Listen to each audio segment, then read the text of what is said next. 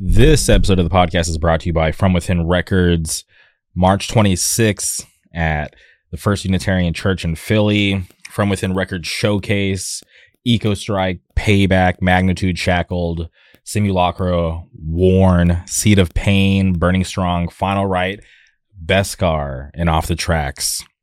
I will be there, and I hope you will be too.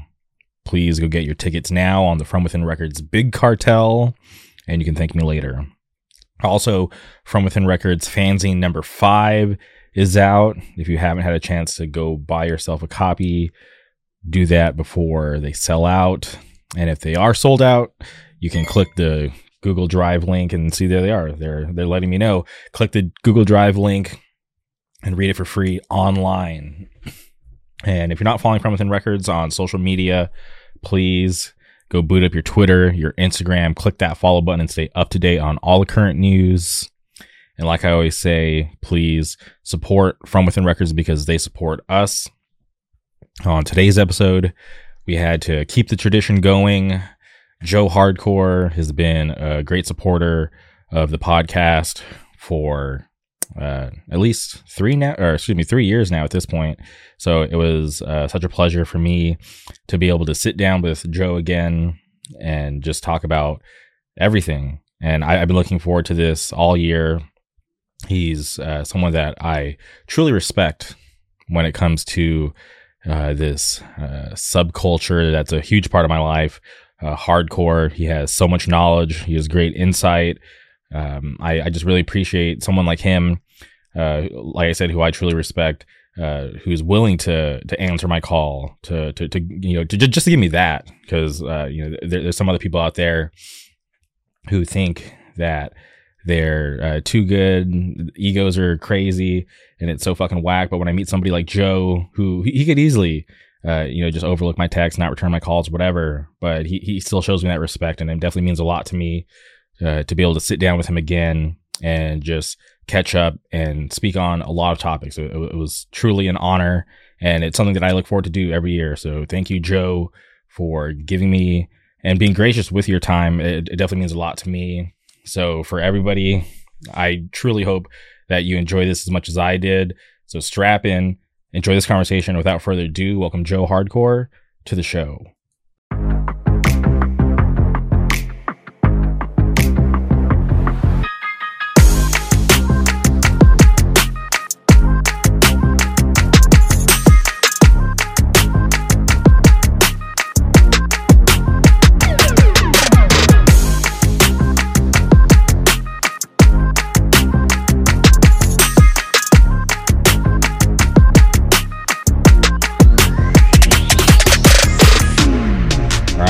Live. Welcome back to the podcast, Joe Hardcore. How's it going?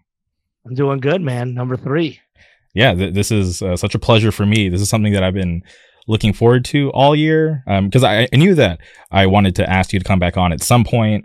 Uh, but I was like, okay, uh, how about we just uh, do it like a year from the last time? Because you came on December 2020, and I was like, all right, like let's let some time pass, let some things play out, have Joe back on, and catch up and see how he's doing in the world. No, I appreciate the check in. You know, um, keep killing it. Mm-hmm. Keep getting all my young friends on the show. I'm excited for you. Yeah, no, I, and and I, I appreciate you, uh, you know, willing to come back on time and time again because obviously I respect uh, you for what you do for the hardcore scene, but just uh, to get to know you through doing this uh, as a person, uh, this is a treat for me. So I, I appreciate you taking the time to do this every year. Nah, I, I, outside of the hardcore world, I'm a union cement mason. So I do not take any requests from hardcore people as like, how dare you ask Joe Hardcore? I go, dude, I'm a fucking concrete guy. If some kid or some person who is doing something for the scene, whether it's a zine or I do these college projects from time to time where someone's like, can you write a couple things on your perspective, blah, blah, blah. And who the fuck am I? You know, that's that's really what this comes down to. And your show is one of those shows where people like Carter and Keith and Bob and all these people that I love have been able to share their voices and opinion on your show. You do great work, and you know, just the invitation alone deserves the respect of giving you the opportunity to have a conversation again. So I appreciate you allowing me to come back on. For sure, feelings mutual.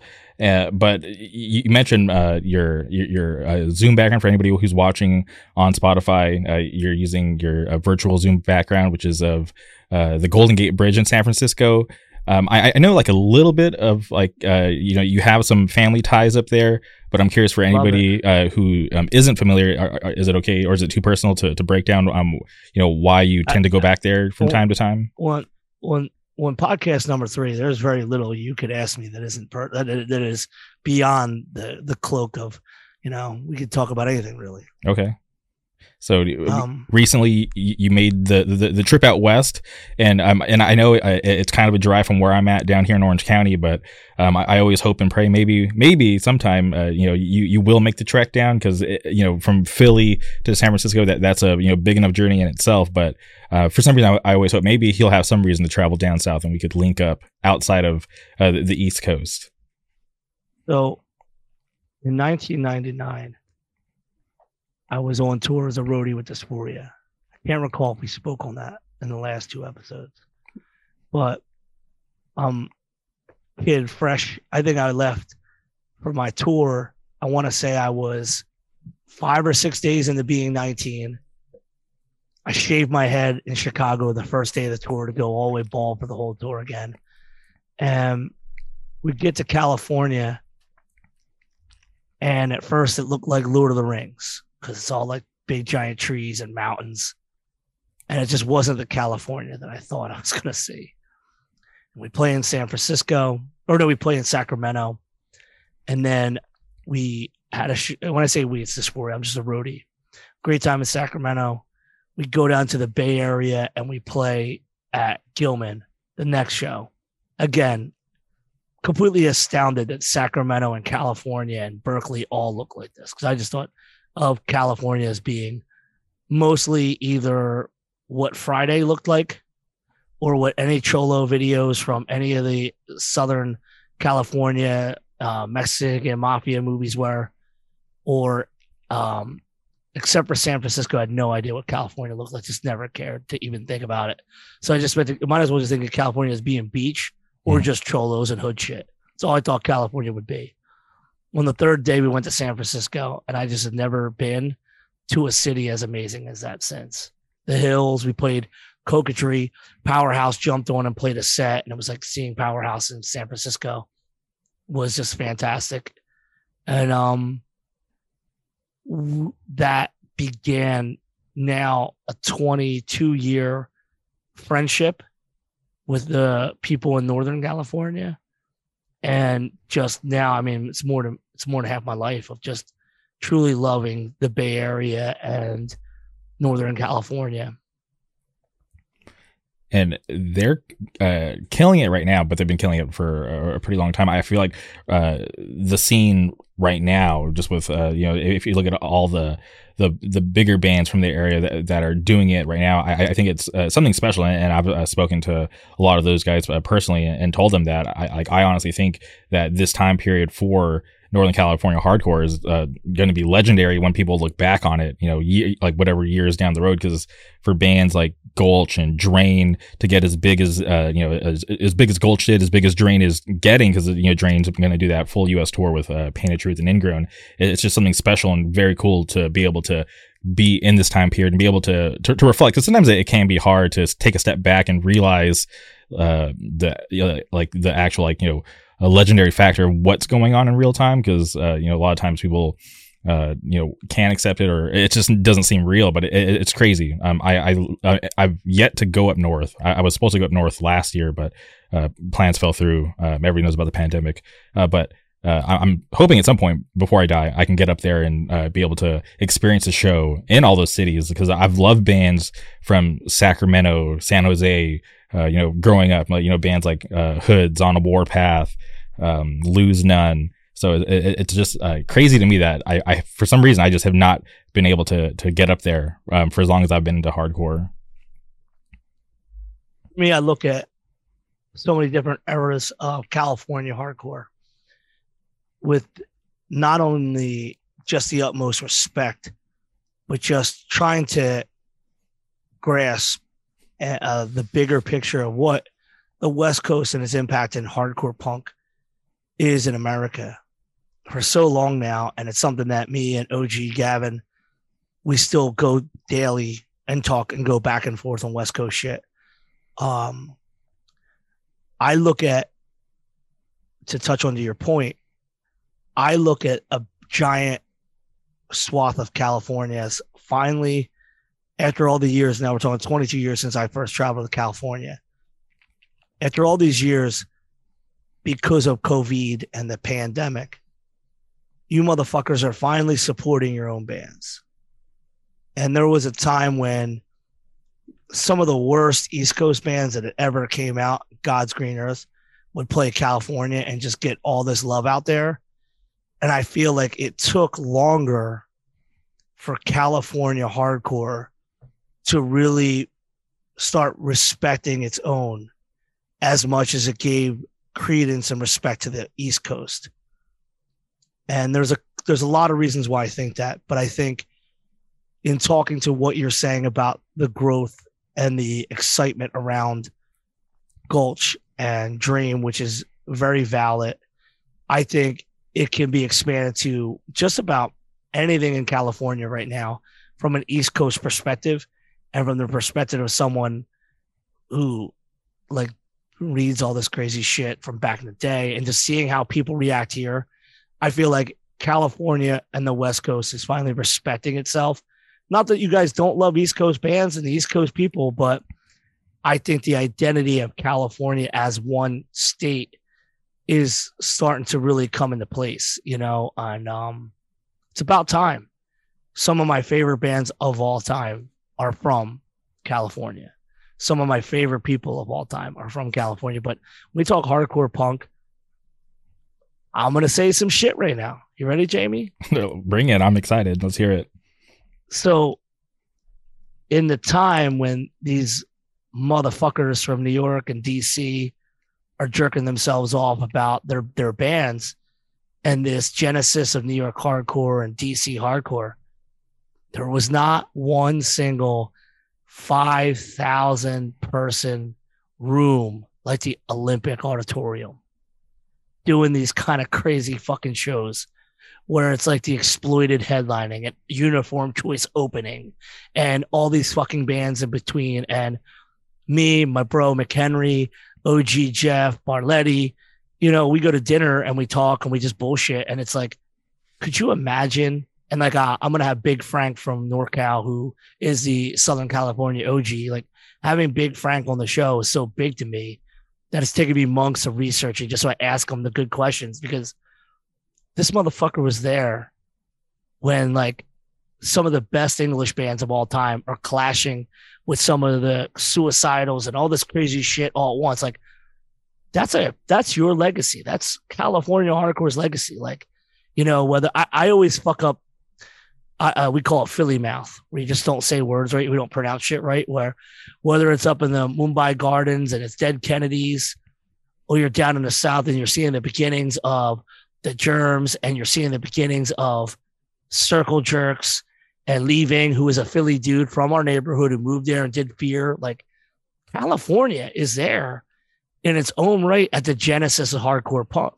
And there's sometimes arguments to be said in the timeline not that we're having a piss a match, who came first, what came first, but there was some heavy shit at the earliest stages of the mid to late 1970s that could make a strong argument that hardcore has a huge impact because of what was going on the West Coast, that it would infect everything East Coast, Midwest, etc. I think England still plays a heavy part, in mm-hmm. a lot of the formula to create some of the first generation hardcore. All you young guys who just want me to talk about turnstile shit, listen, this is what happens. You get a little older, you start thinking about like what came first or what was the genesis, what are the ingredients, what were people rocking out to when there wasn't a hardcore band to rock out to? Like, what was that first step? California's in there, man. So I have an amazing respect for California. I have amazing respect for the West Coast. You know, we talk about Poison Idea. Like, it's crazy. I mean, and so my own experiences with Punishment, with the first band that I toured with, as a singing, not just uh, touring.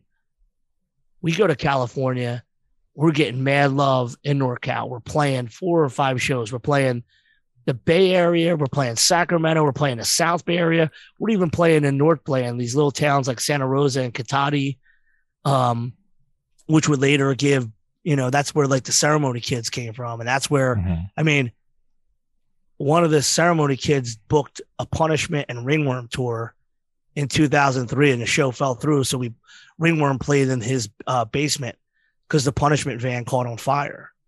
You know, like so many of my hardcore memories of just being a young kid touring with my friends, the highlight reels in California. And I mean, that's nothing to say that going down and playing something like the Showcase Theater or going down and playing the Chain Reaction or just being a part and seeing uh, this were on the first tour, the very first show they played in Southern California uh, was at the PCH Club in like I don't know the name of the town, but it's literally like the DIY club down there. And they play with a band called Atreyu when they're like little kids. There's no one ended up they're like I have my tour journal, so it's like Atreyu, some of that fast but heavy stuff. No makeup, nothing like that. They're just young kids, Mhm. literally. I don't even know how it had to be like their first year of them being a band. And then there was some sh- the show was the reason why the reason why we were even on tour. Judd, who played guitar in Dysphoria, had been filling in with Coming Correct. And I used to go with him for like East Coast shows of Coming Correct. Mhm. Coming Correct had landed a West Coast tour. So the way Rick Healy is, he just gets like Navy SEAL type dudes just jump in and play. So like, oh, I'm in the West Coast. Who can I get? Who who's a good player I can get? So he hit Judd from Dysphoria up, and he hit my OG uh, Cappy, who played drums in Freight Train. You ever see the hoodie and the X figure and all them release and all the New Jersey hardcore stuff? Mhm. oh Chris Cap, my brother, a tattooer, uh, he played in the band Release. He drew that. He's the originator of that. That's wild. Uh, at the time when he got asked to play, he was also drumming for Bad Luck 13. Was not straight edge, but was like well, wow, old head of ours. So Chris Cap's on drums. Judd gets asked to play guitar, and Chris from Dysphoria jumps in. He's like, "Well, if you want Judd, why don't you have Dysphoria come and play?" And they're like, "Yo, we'll get you on the shows." So the tour ended up being Coming Correct with two members of Dysphoria and Chris Cap playing drums and Rick just singing. Dysphoria and my fallen friend and brother Sammy the Mick and his band All Bets Off. And so we did the show in the Berkeley show was the first time Coming Correct played, and they had to all get to Gilman early to have band practice because they hadn't all played together yet. That's crazy. Because these days you could just get hop on Facetime or get on a Zoom yeah, call. yeah, and- that shit's over. They had to show up at the venue. First thing I did when I got to Gilman was wipe my ass with the list because I had a poop and there was no uh, toilet paper. And I'm like, all right, fuck it, I'm gonna use this piece of paper. then they're like, oh, that's like a show list. I'm like, oh, it's it's toilet paper right now. That's crazy. But uh, that show was actually wild too because it was Page 99 from Virginia, a band from Philly called Kill the Man Who Questions that never really fucked with playing with Dysphoria. It was kind of surreal to think that we became friends with these guys in California, even though they lived in our city. It's very interesting. that is strange. And then um, when we got to Southern California, we had some shows cancel or weren't good. We had some shows that were fucking fantastic. And I was amazed at like some of the Southern California bands, but also like Low Life from the Bay Area. Like you motherfuckers don't even know what you got in that. That band was on um, Breakout Records, and that's still like I I just roll with them dudes, so it's still hard in my mind. I saw him, Gabe and all them dudes, and Gabe gave me a fresh Low Life CD after like 20 years of wearing out my old one. It's in my car right now, but like California heads don't even know what they had in that record, Nowhere Bound. That shit was fucking hard, man. You know, like so many amazing things in Northern California. There's so many surprise things. Um, then you get in a, I mean, let's just talk about the diversity, not only ethnically, but just the way hardcore makeup was in California. Um, it was much more like how I grew up. Like you go to the show and there's the big mohawk guy, there's the skinhead guys, like there's all the motifs. Mhm. And by the time we had traveled out to the e from east to west, hardcore started homogenizing and everybody started doing dressing like You go to this show, you dress this way. You go to that show, you dress this way. California was still old school. And in conversations with the powerhouse guys, conversations with Northern California people, in listening to podcasts with other people, the hardcore scene, not the hardcore punk scene that we talked about a couple minutes ago with like fear and but like the what we would consider the modern day variant of the hardcore scene really didn't even get started until way later. Like there was the mid 80s with this stuff, there was some late 80s hardcore stuff, but like what we know as hardcore now, the California was way more into punk they were in hardcore. So like by the time we came out 90s, you guys weren't behind, but you weren't at full speed. So again, back to the original point, it, it, it doesn't surprise me that California now is on top. And I mean, um, every band and you know, uh, from the Young Brothers and the 75,000 bands that they're in to the fact that Section Hate and Law and Power and that whole Whittier group. And I mean, you guys have the the powerhouse of hardcore to end all powerhouse, Army of fucking terror, still represents Los Angeles. Mm-hmm. So many amazing things about California. But for me, though, I mean, I, you ever, I never even seen a seal before in my life. You know, like I know that sounds probably not crazy, but like I was sitting on a podcast I did with Brett from Ignite. When I saw like pictures of them touching seals, I'm like, where the fuck did those motherfuckers get seals at? Like, you know, like it didn't even hit me. Like they're like Orange County beach dudes, like helping out seals. So, um, this shop behind me is the San Francisco, the Big Bay Bridge, and that park, Pier 39, is like a happy place for me. I've gone there a million times. Um, and it's sentimental for a lot of reasons. And it's just something that like I always looked forward to on tour. And in fact, this last trip's the first time I hadn't gone and seen it for a lot of other sentimental reasons. So I've just always really enjoyed Northern California, and I I always pay the highest respect to California hardcore and the highest respect to whether it's Northern, Southern, except for that Bakersfield, that can go. that whole like oh. weird truck stop, mm-hmm. yeah, fucking. You don't know if it's a fucking what do they call them? The rolling, not the rolling cactuses. Uh, you know, you know, like the big dust ball thing that rolls down the middle of the street. Uh, tumbleweed.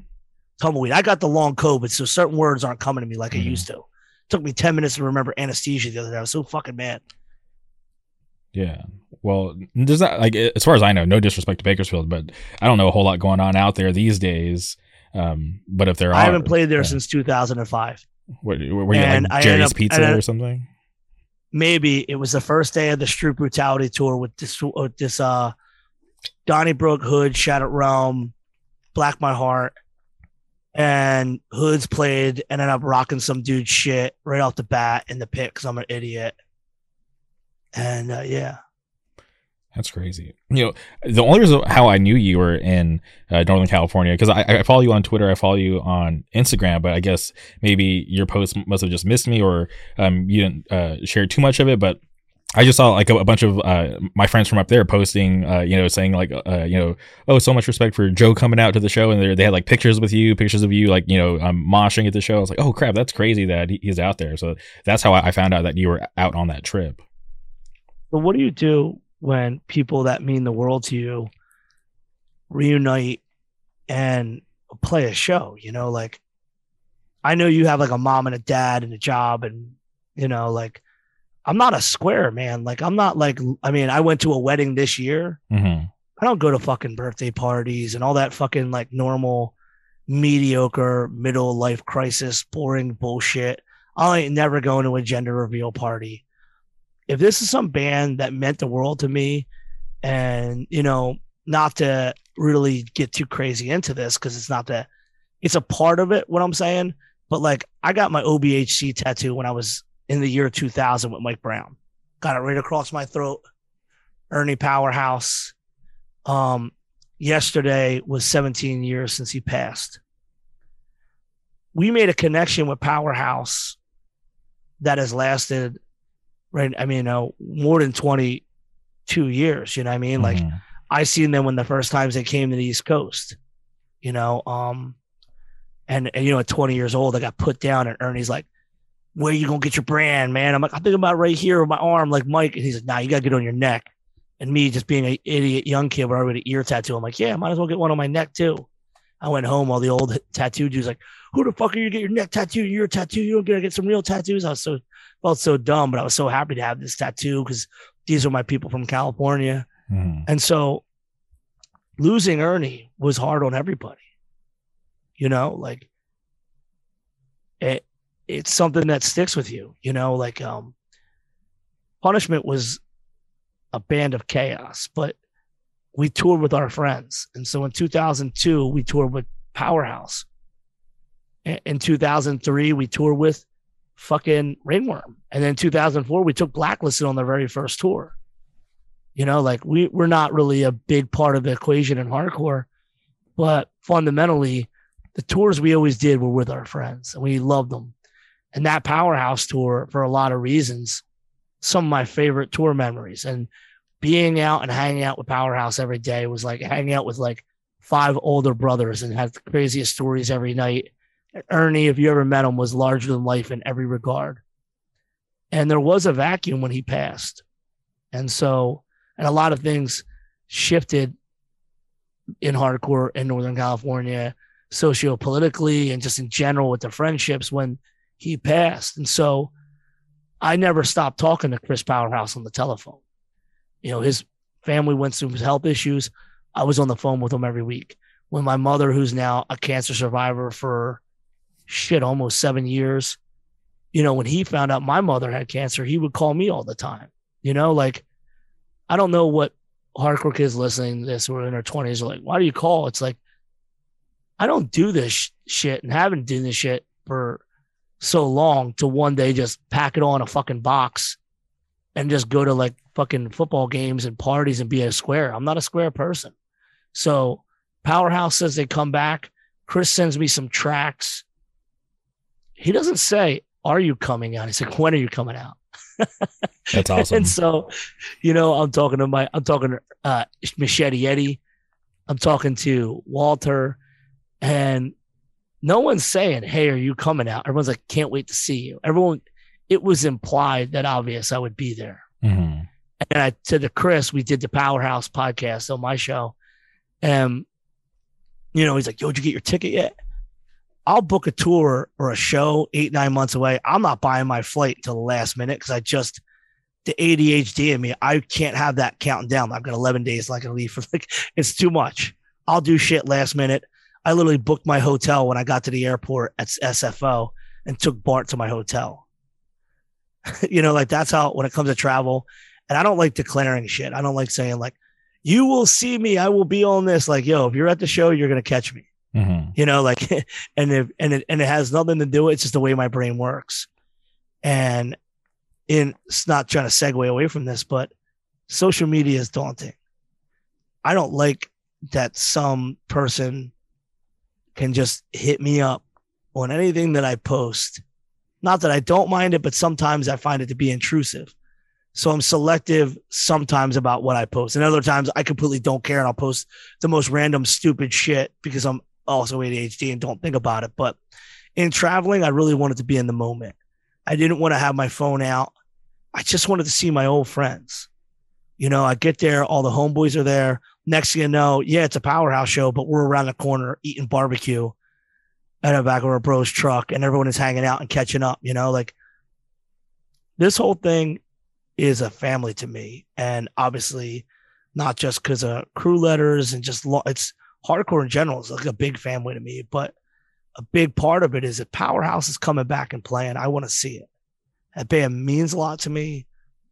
I love them dudes like no other. And the show was fantastic.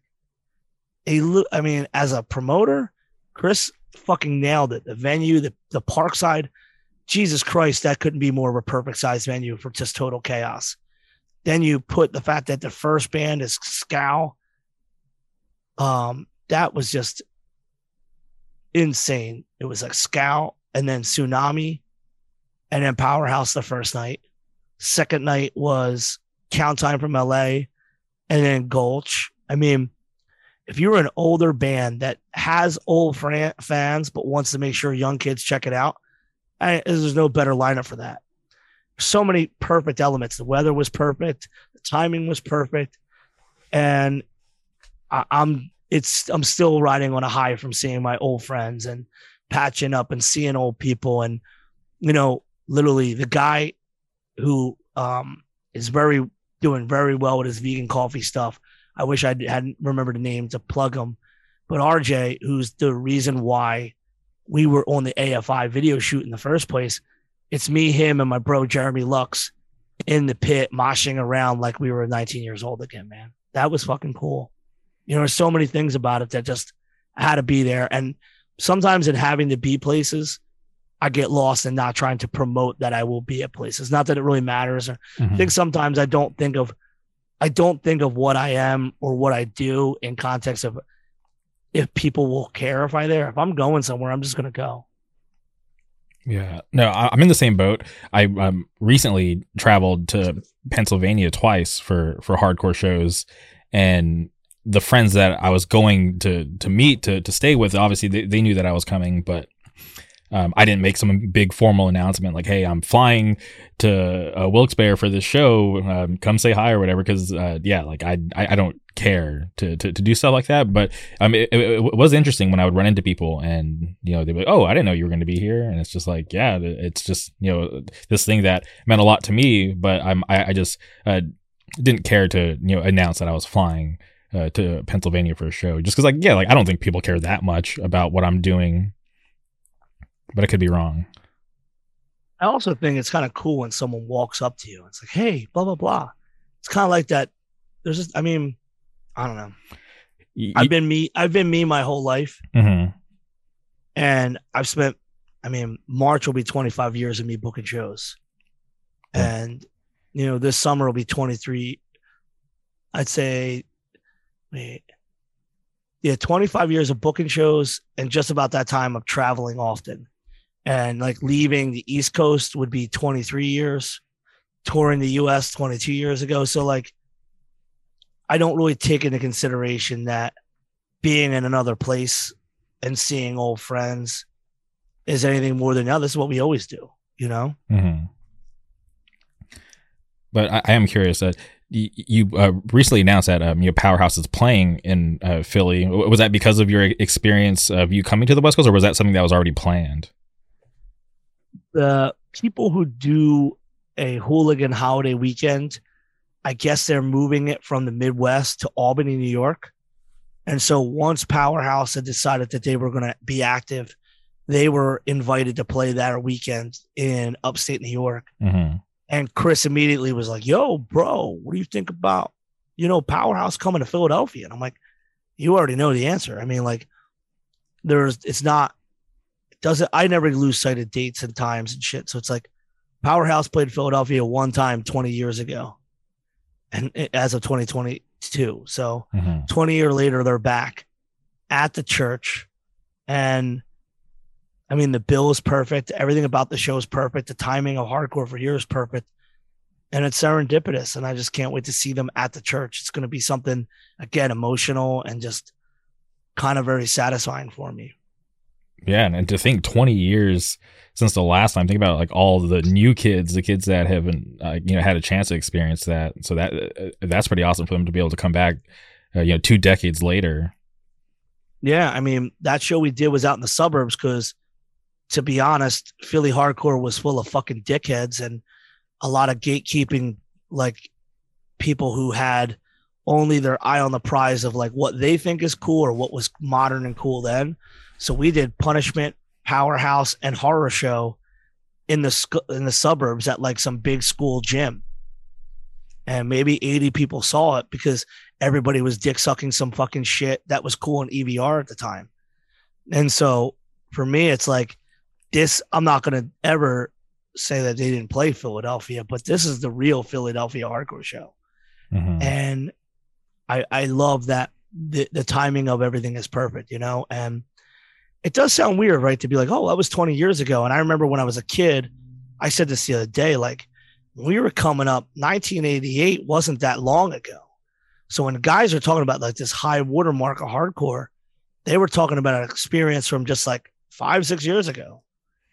So, in hindsight, like now talking about shit 20 years ago, it's really like, wow, what the fuck, man, you know? And I think like 20 years ago, what was hopping was like stupid Beatles haircuts, dumb pants, whack metal shit, bands doing everything they can to suck dick to be on the Warp Tour, and American Nightmare still killing it. Yeah, they're they're about to do that uh, that celebration uh, tour. They're, doing the, those couple East Coast dates, and then they're coming out west to to, do, to do a, a couple dates, which is nice because I'm happy that I'm able to catch them on the West Coast. It's like uh, they're playing out here the middle of January. They're, they're playing in Orange County, which I'm super excited about. I'm excited to see uh, Chemical Fix in Orange County. That's going to be super awesome. So it's going to be a great tour. Please watch that band. If you're listening, mm-hmm. anyone listening, watch that band. You want to talk about the band? That could be something.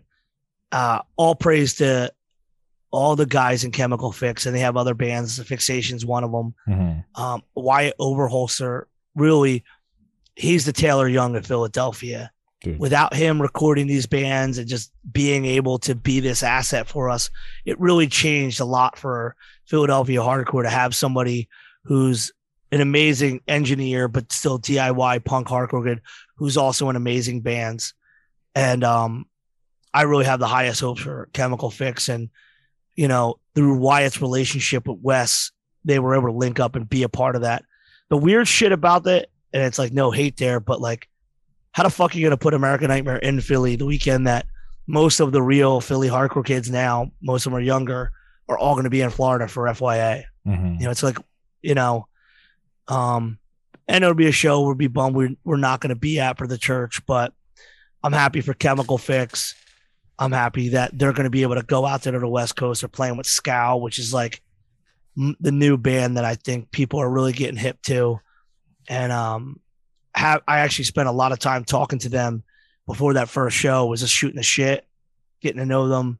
Mm-hmm. I think their heads on straight. Their band's cool. Yeah. I hope them the best. So thinking about American Nightmare with them two bands on their own, that's going to be a fantastic show for the West Coast. Hundred percent, and shout out to Scowl, everybody in that band um, is awesome, and I, I, love to see like as soon as things um, out here started opening up and they were able to to hit the road. Like uh, I remember Scowl and Zulu were like the first uh, couple of bands to actually hit the road and do shit. And um, from my perspective, it seems like they just haven't stopped, and like the trajectory that they've been on um, has been awesome to see their record come out on Flat Spot and to see it get so much love and to see them just kind of gradually building up and uh, just gaining a bigger audience um, and obviously playing bigger shows like they just had that run with no warning and comeback kid so I, am just like super happy for them and i, I hope the best and to, to get that um or to, to get on those west coast states with american nightmare and chemical fix i'm super happy for them and hope that more people who aren't aware yet um, get to catch them for the first time and you know become a fan and get into their music and support them So the way it works, I mean, certain bands hit at a different time. I mean, there's elements in Flat Spot that are able to like help push and organize some of the stuff to kind of get them forward. But ultimately, a band is going to rise by the merits of their talents and their drive. mm-hmm. And I can't speak enough about Scowl in that regard.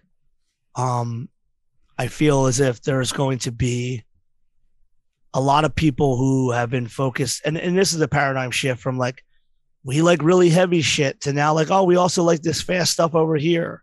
I think dynam- I think dynamically Scowl brings something different to the table. That's what's been offered lately. And it adds a lot to why people fuck with them.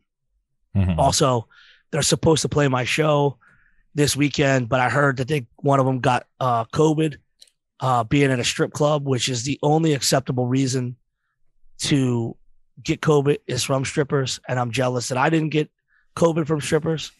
And having just talked to Malachi and telling him I'm going to say that on your show, Mm-hmm. he'll be like, well, "Dude, why are you telling people that?" That, it's probably not true. Don't listen to me. I'm just talking shit. yeah um yeah the it was He the, can't even know what to say after that. it was uh, I'm, I'm I'm trying to uh, make sure I uh, you know just uh, give a proper assessment. So it was the, bass player. I, I forget his name, but I saw that he had tweeted that he got COVID. Um, yeah, Malachi. no, I'm. Uh, he's the guitar- Oh, am I fucked up? No, I Ye- fucked up. My yeah. bad. Uh, you said bass player? yeah bass no, that's not Malachi. Yeah. I'm sorry. Uh, I, I I forget his name.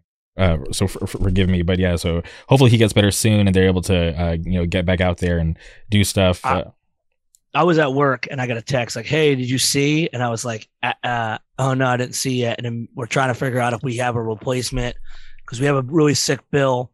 But if there's no Scowl and there's no replacement, we might have to kill it and just uh, do refunds. But Mhm. I know people here were really excited. I just like to break Malachi's balls and say that he got COVID at, from a strip club.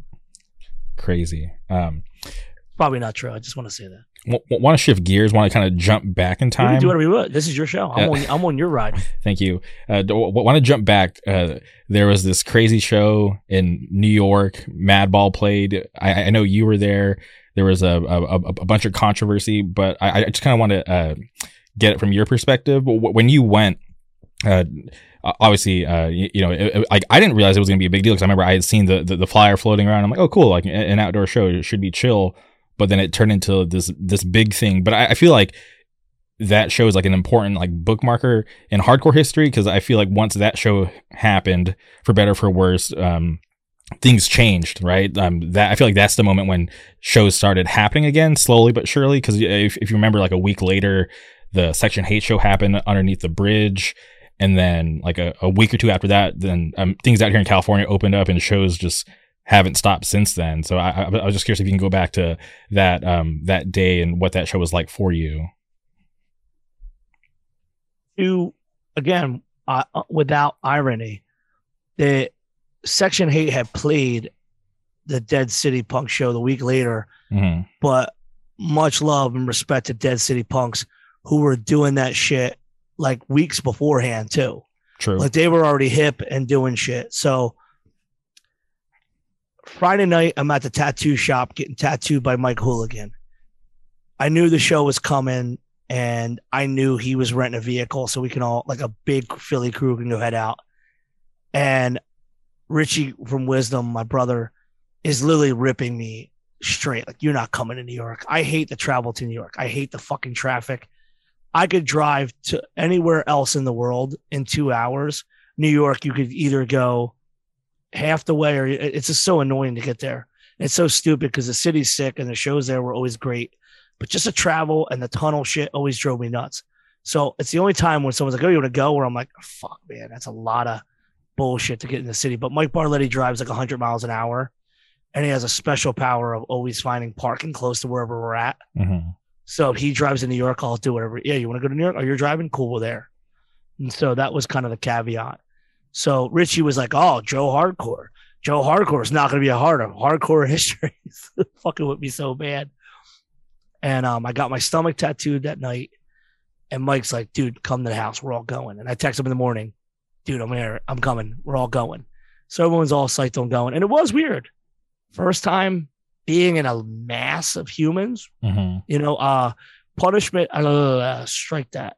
Shattered Realm had played in the June in the year before at Preserving Underground, the first venue, because COVID restrictions were not applied in that part of Pittsburgh or that part of Pennsylvania. hmm So it was legal to do it. So we played back in June of night. So it was kind of in the height of the pandemic when everyone was afraid of everything and wearing masks out in the fucking sunlight and the, the wind. You know how fucking stupid's that? And yet we're all doing it and standing like 20 feet away from each other. Like in the midst of that, we played the show and it was a lot of fun. So I was looking forward to who was going to do it. And I, I have my reservations. And then if I'm speaking on what happened that day, or am I speaking on its implications and how I view it now? Uh, How do you want me to take this? just your feeling on uh, being there at the show. Uh, did you expect it to be as big and as wild as it was? And then um, afterwards, did you, uh, or like when did it hit you that this was like having a crazy impact on the entire scene? I mean, I was there. So I was there for the gimmick. I mean, I said, this is either going to be 50 people or 10,000 people. Mm-hmm. And thank God I got over like the whole, oh, it's going to suck to travel. And it was DMX's like funeral that day. Like, you know, um, the vibrant energy walking three blocks from our parking spot to the place, I seen 50 people that I knew. Oh, wow. Not all of them from New York. Mhm. I knew. I knew in the first three blocks. That's crazy. I knew this is going to get wild. and then you show up and it's an mass of humans. And that ska band was about to play. We got there before even the first band went on. We're hanging off the side. I'm talking to this guy. I'm talking to the guy. I'm not going to name drop because I tell you, everybody I hang out with, and then people be like, "Oh, this guy's a fucking dick sucker," and he just drop name drops. But a lot of people that I love from New York and New Jersey and the Massachusetts and the Midwest and Mexi from California and all these people are out because this is where we're supposed to fucking be.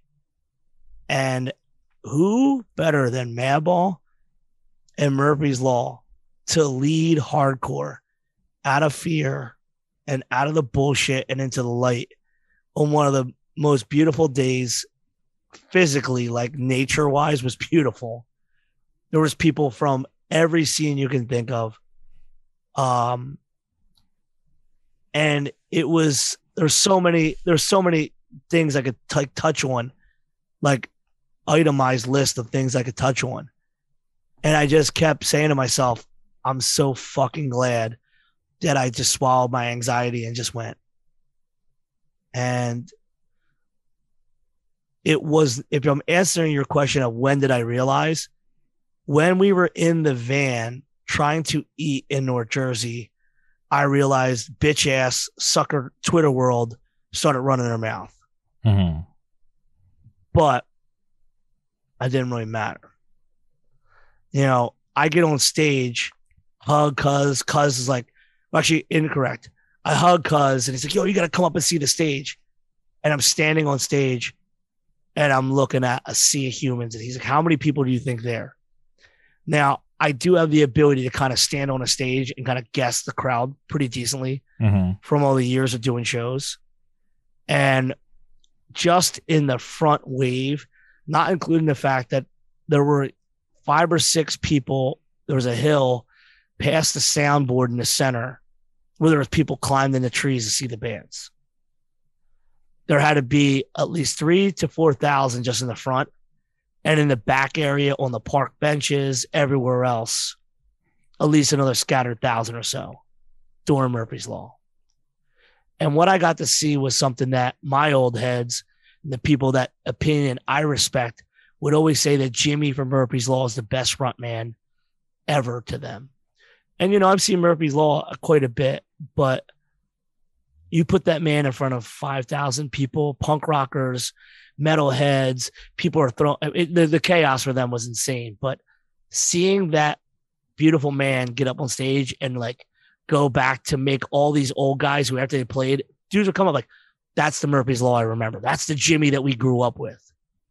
That was at my Murphy's Law set. Like I see Murphy's Law the way people talk about the Murphy's Law that got to open for Beastie Boys. You understand? Mm-hmm. Um, but if I went chron- chronologically, I'd say that the ska band was cool. Wisdom in Chains, when they started, I was like, I wonder if people are going to pay attention to them because, you know, they're not from New York. Nope. Immediately, there was a packed, people are singing along. There's kids trying to stage dive. You know, it's a fun time. And it was special. It was interesting to see who wore masks, who didn't like all those little things. But Mm-hmm. I mean, there was like a giant swath of like that New York City punk kid vibe, like that were, you know, you wouldn't see them if they had to buy a madball ticket for a regular show, but they were there in the park. Um, it was, it was really active and wild.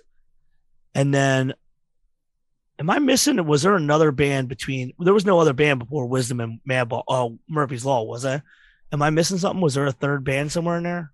I'm not sure if I'm being honest because I, I only saw the the flyer and then I saw like a bunch of my friends posting like Instagram stories, so I don't even remember the, the, who the whole lineup was. I uh I don't want to I don't want to miss out on. Well, you know what? Fuck it. I know I didn't watch them. How about hmm. that? Sorry if I didn't watch you, bruh. uh, oh, you know what? No, no, no, no, no, no, no, no. You know why? It was JJ's band. Oh, got it, got it yeah yeah yeah JJ got on stage and did his thing and I remember now because that's right it was JJ's thing and I was waiting to hear the wild shit that would come out of him. But I ended up hanging out stage to the right because it's a park. and there's not like a box. It's not like made for a festival, but there's an area where you can put a stage and people kind of converse. But all these bisecting crazy paths, there end up being a giant swath of friends all in one area. So I did a lot of catching up during them. And I'm not a I'm not too cool to admit that I didn't see the whole show. Sorry, JJ. Eat shit. I didn't watch your whole band set. How about that? Yeah. that So then Murphy's Law gets up there. I do the thing. And again, I- I'm not big on the big, I don't need to have a picture of everything I fucking eat and see. Mhm. Occasionally, but not too often.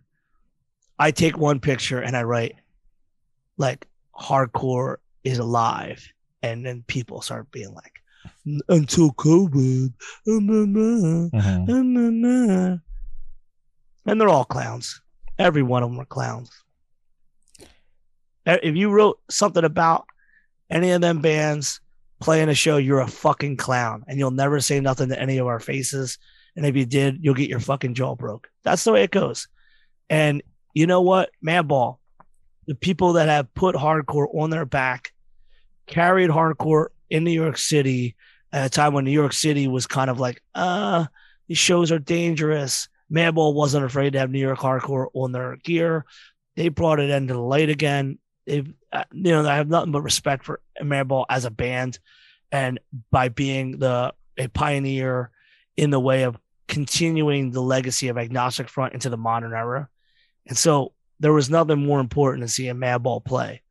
And this is where an interesting thing happens. I had this epiphany where all years of me ninja moshing and kicking people and whatever, it's a lot less cool than if a whole crowd of people is literally almost fighting for their lives to have like 10 feet of space to do some crazy shit. Because there were so many people that didn't ninja mosh that are doing the old school bushwhacker and shoving people. And I actually kind of like the chaos of these younger ninja mosh pit kids not knowing how to handle a mosh pit where it's not just six of their friends and everybody hiding. There was chaos. I mean, during Murphy's Law, there was giant swaths of weed to smell coming all over the place. There's fucking beer being thrown all over, beer cans like being huffed from this side to that side. It was everything that I grew up on. It was chaos in the pit, skinheads, this, that, the other, like any kind of person you can think of, multicultural, multi ethnic, you know, diverse as a motherfucker. I mean, it's insane. The positivity of the atmosphere, the fun of the atmosphere, the shared chaos of the atmosphere. And then you have a bunch of fucking idiots who have nothing to do and they sit on the internet and they take shots. Who are you making fun of? Yourself? Your stupid hardcore world? Who are you making fun of? The people that wanted to bring you hardcore and bring people back into this and remind people what this is about. And it's kind of like a shared experience where everybody who went there said, I feel so fucking good for getting out and seeing everybody. And you know, to touch on this personally, our friend Steve Patachio killed himself. He was the kid moshing at shows at Santa Hats a couple months before COVID hit. Since then, we've had even more suicides in this area not just in young kids, but a, a guy who is a father, husband. You know, this shit rips people the fuck apart. And so, if we can see the return of things like shows, bringing people back into the fold of what they're used to doing, I, I don't know. You can sit home if you don't, or if you're afraid of COVID. You can wear a mask if you're afraid of COVID. But I was never raised in a hardcore scene that was like, you're going to listen to what I tell you or else from the convenience of your fucking stupid cell phone or your laptop. So when that shit happened, I was just I wouldn't let I wouldn't go as far as say incensed or enraged, Mhm. but I just knew once again, 90% of hardcore people listening to this, you're probably a square and you're listening to this for a couple years and you're gonna be a normal ass person and you're gonna tell some dumb story about some ninja kick pit that you were in when you have some dumb kids. Most people I've met in hardcore don't stick around because there's other shit to do in life, and I get it. It's not for everybody to make a lifetime thing. And so, but I have a problem when people who are basically squares just wearing hardcore shirts start talking about our culture and then the misinformation starts. I mean, the embarrassment for that fucking garbage newspaper that can't be a newspaper because no one buy it, so it's online, writing and saying Black and Blue Productions, which books This is Hardcore and black and blue bowl put on the thing, but then it credits me too. Like all these fucking jerk offs with Twitter who want to be publicists because that's how they get their money on off of clicks. Write this ridiculously stupid shit, and then the ridiculous mental gymnastics that immediately start pulling the terms white supremacist, a white supremacist rally. You know, um, Madball can go to South America and play their entire set in full Spanish because Freddie is a Latino and Hoya is a Latino. You know, the lack of respect for your own culture. Okay, cool. You're not you're you're into some newer stuff you don't know. The lack of understanding how stupid you sound calling Madball and Wisdom in Chains, who have multicultural members, and everybody in the band. Not one band was all white people. The first band was almost only one white person. Call it a white white supremacist thing. Just showed the inane stupidity and just this fucking need to jump on and pile on and say the next snarky thing on Twitter for likes. Like imagine jumping up and down like an organ monkey with the fucking cymbals. Like, hey, look at me. I'm gonna say something crazy about this Tompkins Square Park. You know, like bands that went on tour, bands that are touring now that have to cancel their fucking shit because they got COVID. We're all lining up and shooting shit. It sucks. Not for us because we fucking did it and mm-hmm. we're still doing it. But to be a cunt and write on the internet something and yet secretly be writing to your friends like, I just can't wait for this over so we can go back to being normal. If you wait for the fucking government to tell you when it's back to normal, you're gonna fucking hold your breath. You're dead. And I'm not gonna get on anti-vaxxer shit because that isn't what this is. Mm-hmm. This is punk rock shit. You know, this is punk rock shit. You never, you can't be a cab and upset that people break the law. I love reading that from people with BLM, ACAB, in their fucking Twitter bio talking about it's against the law. You shouldn't. Have, this is the policy. You're breaking the policy. Who the fuck's gonna get us? The cops? You want to call the cops on us? Eight cab? Like it was so fucking stupid. It was so fucking inane, and it was so disrespectful to the positive nature of the fucking show in general. And so if you were there, you experience bliss. You experience seeing friends, sometimes friends you haven't seen in 10 years, sometimes people you met 25 years ago outside of a show at CBGB's, and you get to hug them and say, Yo, man, I love you. I'm so glad to see you. This is a way for people to enjoy real life. And people who live in fake life, that half life on the internet, yeah, sure, you were shooting fish in a barrel. You had 10,000 people that'll jump on if someone said something else and you talked a lot of shit, but you're a cunt. That's all it comes down to. Let me uh, pause this. Can you pause this for a moment? Yeah, yeah, no problem. I have a birth. I have a I have a shared me and my dog bathroom break because I literally came from work and my dog has a pee really bad. Not to be. Okay. Won't even be two minutes. All right, sounds good. No problem. Sorry, you can make a note that like with the time when it pee. And I'm sorry. Yeah, you're all good. Okay, and we're back. How are you? Uh, doing good. That's a nice little bathroom break, but I, I appreciate your your perspective on the the um, Tompkins Square Park show because, like I said earlier, that you know th- that show is a uh, you know a, an important part in the hardcore history. Uh, you know whether people want to agree or not, but that show uh, uh, you know marked a very important time in hardcore. So um, I, I, appreciate so you speaking on it. Let's let's like legitimately unpack that one thing. Okay. It marks people taking shit and saying we're going to do this with or without permission. And there's a lot of things that were going on. Again, back to the whole interesting dilemma where people who were advocating for the lack of law enforcement and, you know, policy, all this shit, they had legal permits. And there was all this like, there was all this trying to like fake debunking to validate why you could sit on the Twitter and attack Madball and fucking Murphy's Law for fucking playing. And then the minute that Sprigga jumps up with the Black Flag Matters thing, people flip the fuck out and they make it immediately. How can we make this about racism? It's not. It's just what people do on Twitter. So if you're listening to this, if you want to have a normal fucking existence, post a minimal shit on Twitter and don't believe anything you read because that is the greatest example of in real life, everybody who attended. I'm going to tell you this right now. If you want to say that New York City is not one of the most diverse cities on the planet, you're out of your fucking mind. Number one, Mhm. if you think New York hardcore may not be a runner up to maybe Los Angeles or any place towards the southern part of Texas and some other areas, uh, Chicago maybe as well as one of the most diverse hardcore scenes of all time.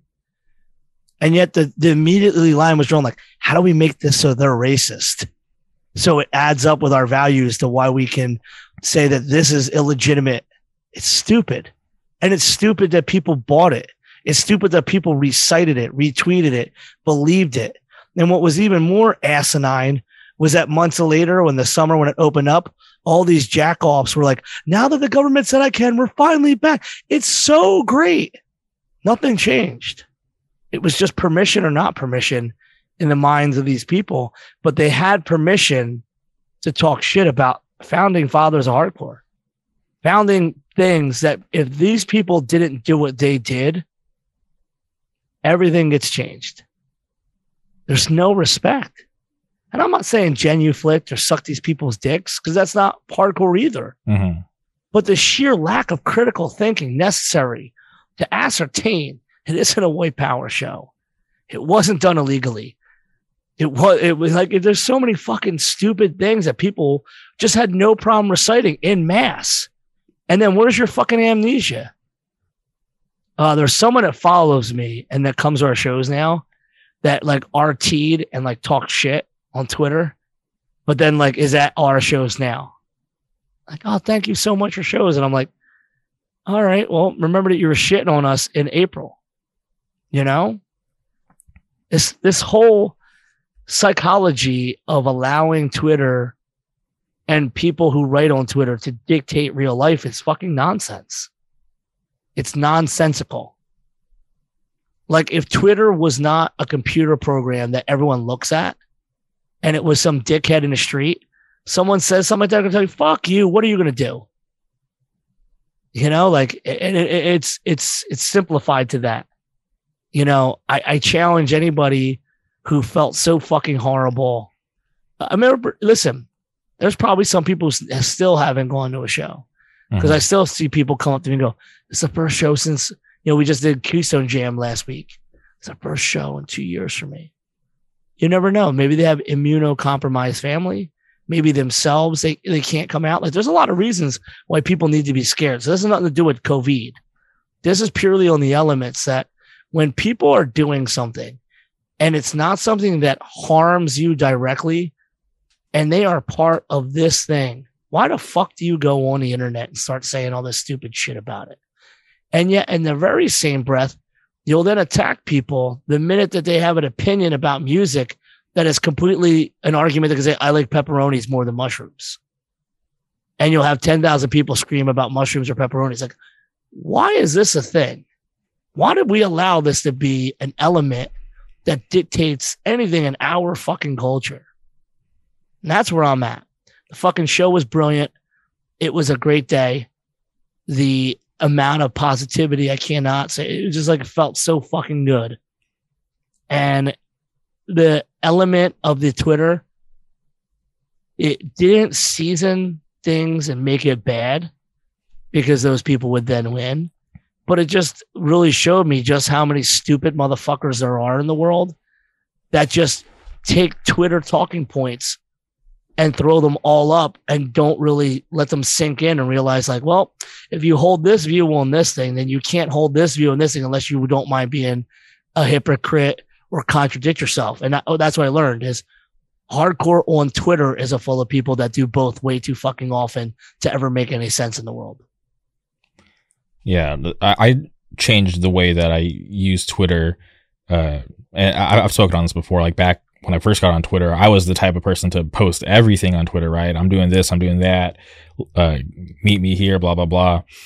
But these days, I, I- post uh, way less than I used to, and the majority of the stuff that I post is just promoting the podcast because I'm not on Twitter to try to uh, change people's minds. I mainly go there for en- entertainment, if I'm being honest. There's uh, like the most, you know, memes and just random videos. Uh, I, I, think that's the best content on Twitter. I'm not going there to try to change oh, the world. Memes and being able to answer shit in gifs mm-hmm. might be the the single saving factor for that entire fucking thing. Without that, no. I mean, there's no use in having Twitter.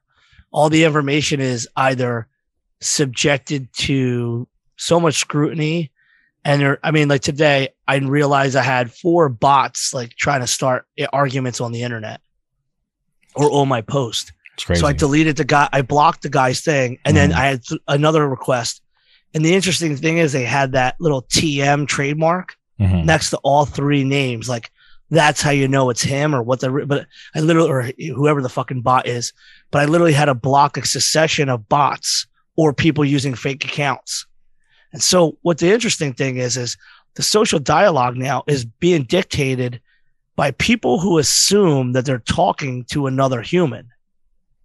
And I just don't even I don't believe any of it. If I don't see you in real life, I don't believe that what you're saying is real. And if I don't hear it out of your fucking mouth, I don't want to believe it's real because it's fucking stupid. And I'm not going to spend 10 hours debating the importance of these things because I have a fucking podcast and I have a really good group of friends. And so if I want to talk about something important, I'll just call them. I don't go to the internet and wait for some random jack off who's on a group text with people dying to start fights with people to all go and get bullied on. Yeah, no, I I can respect that because that there are people like that out there, and it's uh, in my opinion very unhealthy to spend all day on Twitter trying to argue and uh, pick fights with people. There's uh, you know there's not enough time in the world uh, for me to want to do that. Um, but I, I want to touch on uh, you mentioned Keystone Jam. Uh, we had spoken uh, earlier, uh, la- or excuse me, last week, and you'd mentioned that you had pulled your hamstring. Now I'm curious, did that happen uh, during the Shattered Realm set, or was that during? Fuck no. Okay, so that happened. I, I I was feeling myself, and I completely embarrassed Keith from Payback. I grabbed him in a clothesline that turned into me throwing him across the front of the stage during MH Chaos. Mm-hmm. And then I kind of hit like a rage mode where I just decided to pick up Tony O from Shattered Realm and Raw Life mm-hmm. and try to run him through the pit pit. Somewhere in that string of activities, I um, have injured myself, which is bizarre because we spoke before where I broke my hand at FYA and now I'm concerned that I might have surgery on a hamstring. So I'm really fucking doing good with this whole mosh pit thing. That's crazy. And is is this uh, newer uh, since um, you're uh, getting older in age? Because uh, more recently for me, I and this might sound weird, but I, I was uh, you know moshing for Koyo when they were out here with Anxious, and I realized the next day that I had hurt my knee and I didn't even do anything that crazy. And I was like, wow, is it because I'm older that this is happening? Because I woke up and I did not know what was wrong with my knee. I just knew that it was in pain. And the only thing I could chalk it up to was going crazy during Koyo the night before. I mean, I'll leave it at this is I only don't mosh so you people can have fun. If you want to see me mosh every show like an asshole, you'll see a lot less people having fun at shows because – we grew up moshing like dickheads. So I don't really have like a very nice way of moshing. like it was a while, I can kind of like play nice when I'm like, oh, that person's small. Oh shit. And that's a lot of the reason why I stopped. It was never about not wanting to go off. Mm-hmm. It's like, hey, you have a responsibility to not kick this person in the face. Hey, maybe not breaking these people's. I mean, like, you know, uh, I've always been aggressive, and it's not intentional. It's just like I got a giant wingspan. I'm fucking six foot tall, over 200 pounds. I swing hard. It's just the way we did shit. And it doesn't have to be me. Let some young kid do it. Do I think it's because I'm getting older? I don't think so. You know, um, get up early in the morning. I work all day. I go to jujitsu often. So, you know, you would think that these kind of activities would equally have a promise stream, but I feel happier and healthier in 41 than I did say at 31, if that makes any sense. Mm-hmm. So I think just times where I just go, I literally lose my shit. But I've always been that way, which is where I've always been injury prone because I was always that crazy kid and I'm somehow still that stupid adult, I guess. Okay. And in October, I, I, I traveled to Wilkes-Barre for the first time. Uh, I, I went to my first Pennsylvania hardcore show, which was awesome. Got to see a ton of uh, awesome bands. Uh, Payback played. It was cool to see uh, Strength of Reason play and get a lot of respect. The greatest. And then I, I, traveled back the following month in November for One Step Closer. They had their uh, record release show for uh, This Place You Know. And I, you know, I, I, felt privileged to, to be able to, to go to a scene and to, to, to get a lot of love and to have real friends, right? Friends that actually want to hang out, to uh, friends that want to put me up. Because I, I could have easily got like a hotel or Airbnb but I had friends volunteer, like, you know, their homes, uh, picking me up from the airport. And it, it was just uh, very cool for me for being a fan of that scene growing up, for, you know, liking bands like Title Fight, Cold World, Bad Seed, uh, Dead End Path, uh, to, to be able to go there and uh, have like a solid foundation. I, I thought that was really cool. And uh, it, it, was fun for me to be able to, to get to Pennsylvania for the first time. Uh, and it has me looking forward to to March because I'm I'm traveling and actually going to a, a show in Philly. I'm, I'm, going to the From Within Records uh, showcase, which I'm very excited for. It's be my first hardcore show in Philly, so I'm I'm definitely looking forward and to church. And it's at the church, so I'm very excited to to be able to get out there for the first time. And it, it was just uh, very cool for me to to travel to that state because I have a lot of respect for uh, you know, the, the, whole state, the the whole Pennsylvania hardcore, because uh, you know, obviously the history there is rich and there's so many good bands. So for me to finally be able to get out there and experience a piece of it, it was awesome, and I'm definitely looking forward to going back in March to getting to experience another piece of it. Now, um, we are the Keystone, as they say in Wisdom in Chains, and as the name of our state.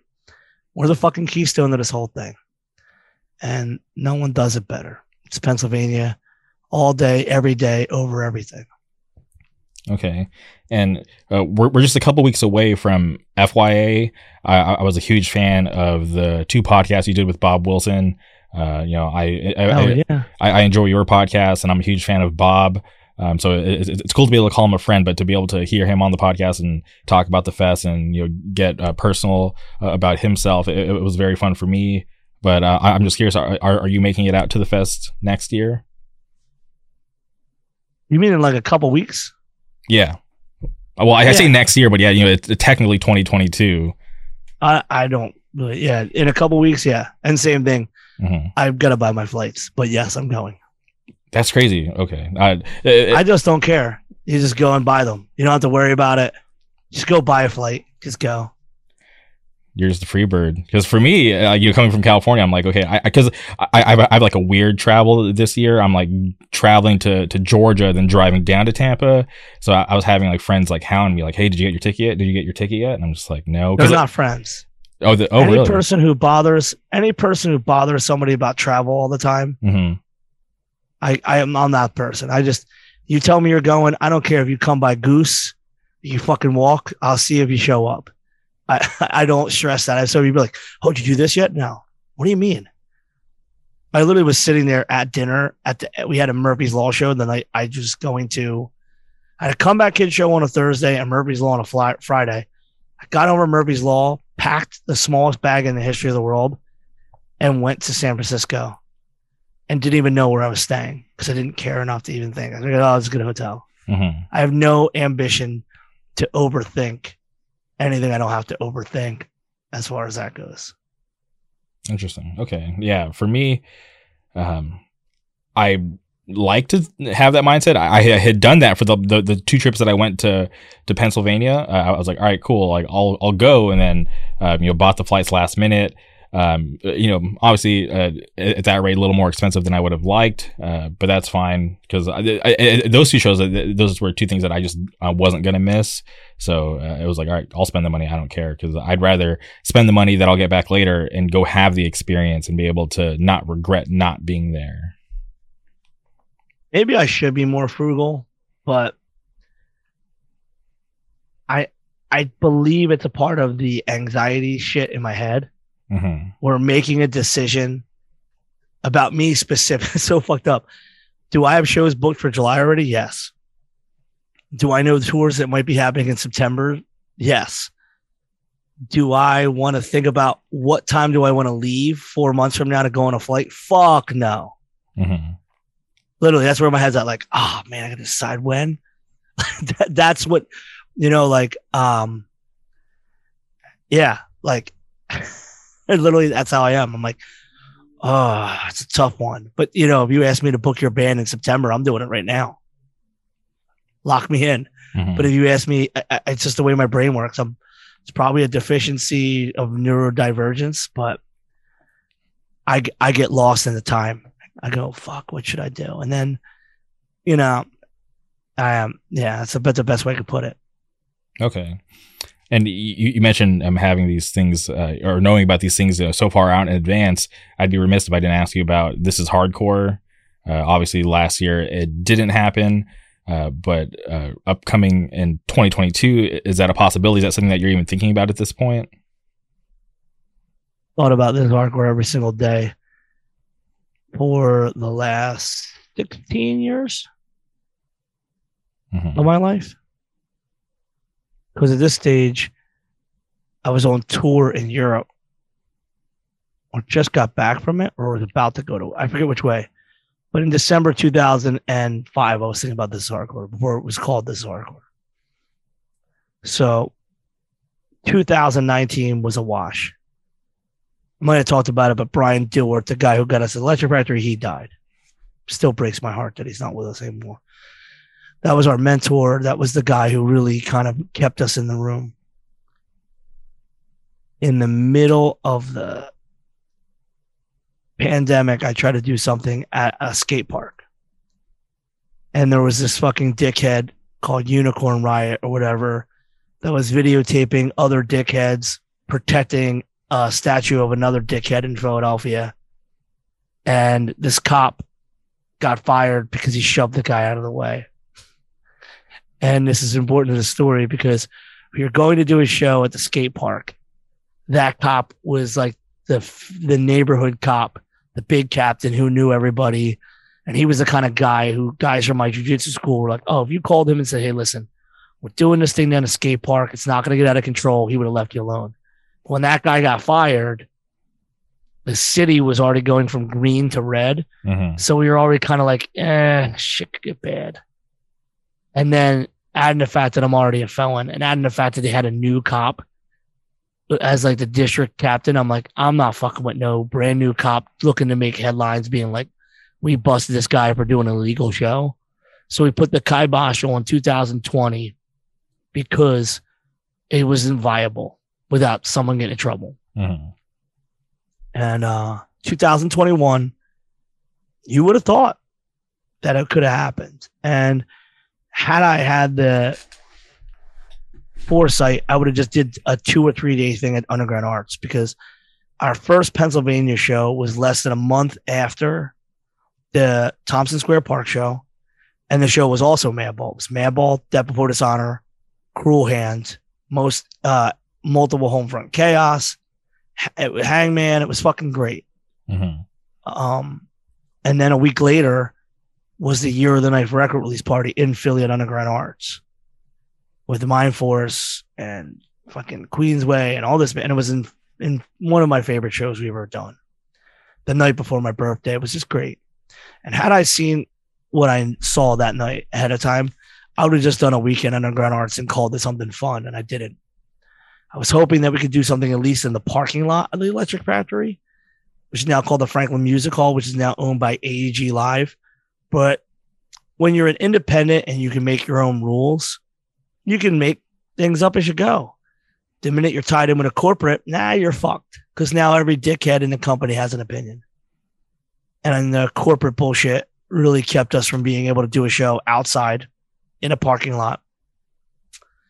And it bummed me out. And uh, so currently, in keeping with the relationship that I have with Franklin Music Hall, we're going to try to work out something maybe for next year or have other venues. But there will be a This Is Hardcore. I don't care if it's in a fucking shoebox. It's happening. That's awesome. I'm, I'm I'm happy to hear that uh, it's coming back in one way or another because uh, for it to go Oh, away, can I caveat? yeah, for sure. Let me have another awesome gripe. Hey, fuck you to every band that said, I don't know, man, that digital shit seems weird. And me and Sonny were trying to do like a digital this hardcore. I heard about that. and literally seven of the bands did their own afterwards. And I would, oh, it's cool, you're doing your own. And the, the excuses were very funny. But I, I love when hardcore bands say no to doing something and then do it on their own later. And then they kind of like, oh, well, uh, uh you know, hey, fuck you. I didn't want to do a digital one, but everyone's like, oh, you should at least try to do it. We tried. And due to the lack of the support of the hardcore bands, not wanting to do it when we asked months before digital shows became the norm, then you do your own digital show. Also, shout out to Code Orange, who literally broke the internet, who did everything before any other fucking band.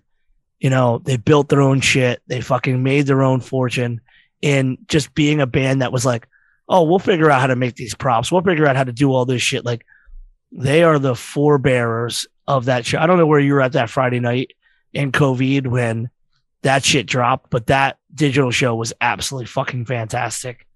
And the time that they put into all that was insane. And it was a pleasure to see them in the fall in Pittsburgh when they did that show the first time Jami sang live. Mhm. Their set, their stage set was insane. Everything about that band was crazy. And, you know, again, just like with Madball, just like Code, a lot of times when people do things first, they fall on the sword. And then everyone who follows gets the congratulations. You're so talented and all this other shit. But it was Madball and and Murphy's Law and Wisdom in Chains and John Joseph's Blood Clot band that played the first hardcore show in America back. And it was them who fell on the sword for every one of you dickheads now touring. And it was Code Orange who did so many things and fell on the sword. So now other bands are going to now come and do it, and then everyone will clamor and congratulate them for doing it. you know, I, I watched that first Code Orange live stream because I was um, going to go to Coachella Fest to see that live because I am I'm a fan of that band and to see them uh, get all the exposure that they've gotten and the Grammy nomination and to, to to get on a fest like Coachella, that's a big deal for for our scene. So obviously, I, I wanted to support.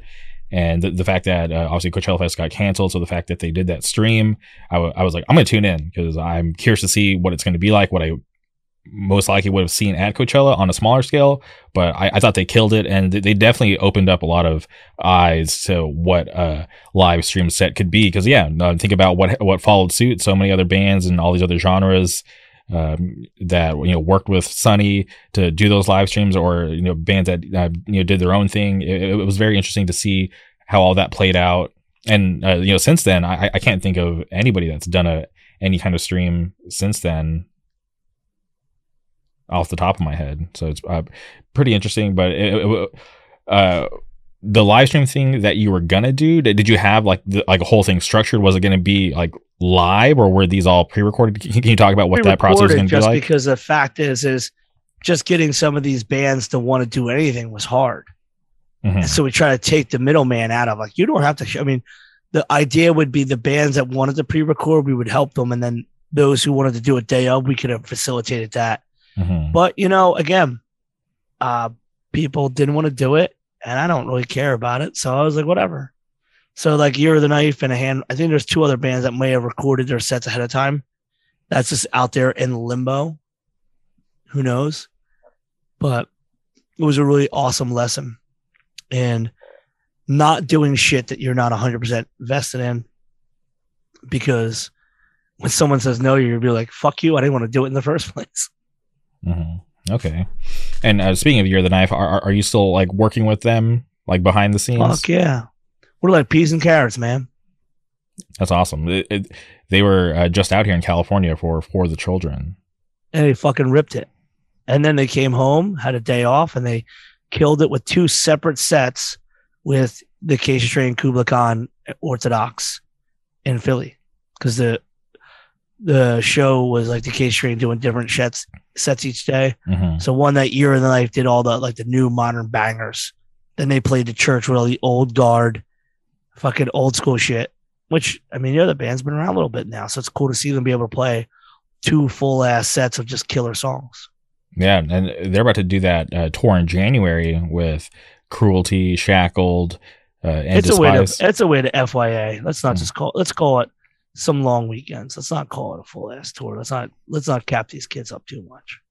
for sure. But great lineup, awesome bands. So it's for any like I've said before, for anybody who's in those areas that that uh, you know packages getting to, you should definitely go out and check out those bands because uh, every band on that bill is awesome. Well, like that's the cool thing when fest happen is the tour routes to get bands from point A to point B hmm appear. And so all these small towns get these shows they would never get with a lineup with like five bands all together where it would be one band and three openers. Now that's how it was when Sound and Fury and this hardcore was happening. It's been always been tour routes between two tours and you know between destinations. So the weekends around FYA have been really fertile, especially in the southern area because it's actually a place you can play in the East Coast in January. hmm So it's another awesome reason when we have fests is that areas around the festivals also benefit and hardcore scenes around those areas also benefit. Hundred percent. And I just like seeing, um, like bands linking up just to get down to the fest together. Like there's also that restraining order C4 Spy. Uh, and I think there might be another band. Forgive me if there is, but like just seeing uh, other packages like that come together just to get down to FYA, it, it- it's definitely awesome, and it's something that I'm looking forward to. I'm a huge fan of that festival, and to be able to get back to it next year, eh, a couple weeks away, is, is something that I'm definitely ex- very excited about. Because Florida, I, I mainly go to Florida for, for Disney World, but uh, to, to be able to go out there for hardcore, Are you I one of think it's these awesome. Disney gang people? Uh, not a Disney gang person. No, I I- I just love Disney. I uh, grew up. I, I honestly, it's the reason why I live in Orange County because I, I wanted to be closer to the park. I literally live in Anaheim. what do Uh, you do there? wh- when I go to the park? Yeah. I get on the rides. I eat the good food. Surprisingly, there's good food. They- They've stepped up their food game in the past couple of years. So Are you vegan? I am not vegan. Thank God. You'll be having to eat like some bullshit processed fake corn dog or something, and you end up being like 500 pounds if that's all you ate was vegan food from Disneyland. the the options are limited uh, when, when in terms of uh, you know eating vegan. Uh, but yes, I, I'm, I'm a non-vegan, uh, so when I go to Disneyland, I can eat everything that's available. But the park is fun. Uh, but I, I don't go as often as I used to because they changed the whole system. Uh, they're uh, charging us the the same amount of money for like less perks, which is uh, terrible. Uh, I, the fact that I'm that I still have a pass is very surprising to me because I thought I would have opted Well, out. Oh, so you got the gimmick where you can go whenever you want. Uh, yes, You ever see anybody punch one of them characters? No, you know the, the craziest thing to happen in more recent times. There was this thing called the Toontown Brawl. I'm not sure if you I caught one. saw. Yeah, pretty pretty insane. But um, I, I wasn't present for that. But that's like probably the craziest thing that's happened because If Uh, they would have had that shit in Philadelphia, we would have had that shit once a week. that's crazy. Oh, listen, you want to step out of line and you want to be in some fucking Pluto outfit, you're gonna get fucking smacked in Philadelphia. Now I I'm excited to to, to go to Philly in, in March, and I, I follow this uh, It's this gonna be cold. really like how cold. Depends, because it'll be fucking 78 degrees or 19. March just says, fuck you, we do what we want. It's That's crazy cra- in March. That sounds crazy because that's that, that's a huge difference. 19. You either dress like a Sherpa or wear fucking shorts. I, I like, there's no fucking telling the way this weather's been. Is that how it's always been in March in Philly? Fuck no. I mean, when I was a kid, it was back when I was young. no, I mean, like you could see. I mean, you know, remember St. Patty's was either hot as fucking wild or freezing fucking cold and wild. Mhm. So that's usually my litmus. But usually by the end of March, I'm supposed to get better. But March is typically who the fuck knows now weather. That's interesting. What were you gonna say? You were about to ask me about some website or something you follow. Oh no! So I I follow this uh this uh, famous Korean chef. So I, I'm I'm curious if you know anything about like the Korean scene down there in Philly. I don't know anything about any fancy food. I literally have friends who ask me about this Ethiopian food place. It's around a corner from Old City Tattoos. And I'm like, do I look like I know anything about foreign food? I literally eat until my wife had moved to Philadelphia. I never even ate at an Olive Garden. Oh, wow. I'm like, Philadelphia is a very neighborhood centric thing. There's small little places. I ate at like corner poppy stores and Chinese stores and take out pizza and garbage, fast food and whatever. took me a long time to even eat regular, normal food at nicer restaurants. Because we were poor, white trash. And if you were to tell me there's this great, and it's like, oh, this great Indian place. I had Indian food twice. I didn't really enjoy it. I have friends who ask me about pho. I've never had pho. I am so fucking boring about what I really like. My favorite food is Italian food or cheesesteaks. Mhm. I do love a shepherd's pie. Anything after that, I, I can't fucking tell you. I, I have to call somebody, ask them. You ever want to talk about food? You get Mike Barletti on the show. You know, he'll know 10 places in Orange County with the best food in the world. Motherfucker knows where food in every part of the world is and you know, what spot and the last time he was there. But I'm the opposite. So my dream is I- is I, I- go to Philly for, for this uh, from within record showcase. Shout out Carter Holmes, but it would be awesome to get like you, Bob Wilson, Keith, Andrew, uh, Matt Carl, whoever uh, is available, and go eat Korean food at this restaurant. It's a very specific restaurant. What what is it? What is what is a Korean food? Um, hold on, I have to pull up the the, the name because I'm very. Is that shit kimchi Korean? yes, it is. I keep seeing people write about it, but I'm not like I'm not really that fucking bored to like try something randomly. hmm So I don't know. What is it like? Kimchi, it's just fermented cabbage. It's super chill. So it, Like it- kombucha? No, no, no, no, no. It's, it's like it, kombucha's like the um that's like juice. I, I Fermented juice. It smells like ass. yeah. So uh, kimchi So does smell. You're asking me to. Yeah, so I'm saying is is the cab- cabbage smell like ass? yeah, it's, it smells like ass, but it tastes good. Nah, man, miss me with that shit. okay, Fuck out of here. uh, but it, it's this place called uh, it's called uh, uh, I hope I'm pronouncing this right. Uh, Seorabol. It, it's on Spruce Street. Is that I, I don't know what that. What, yeah, yeah, I walk by that spot. Yeah, Yo, okay. Can we get you, Bob Wilson, and people there when I'm in Philly? ask the ask them dudes. If you, if for you, I would sit there, but I don't think I would eat any fermented ass cabbage.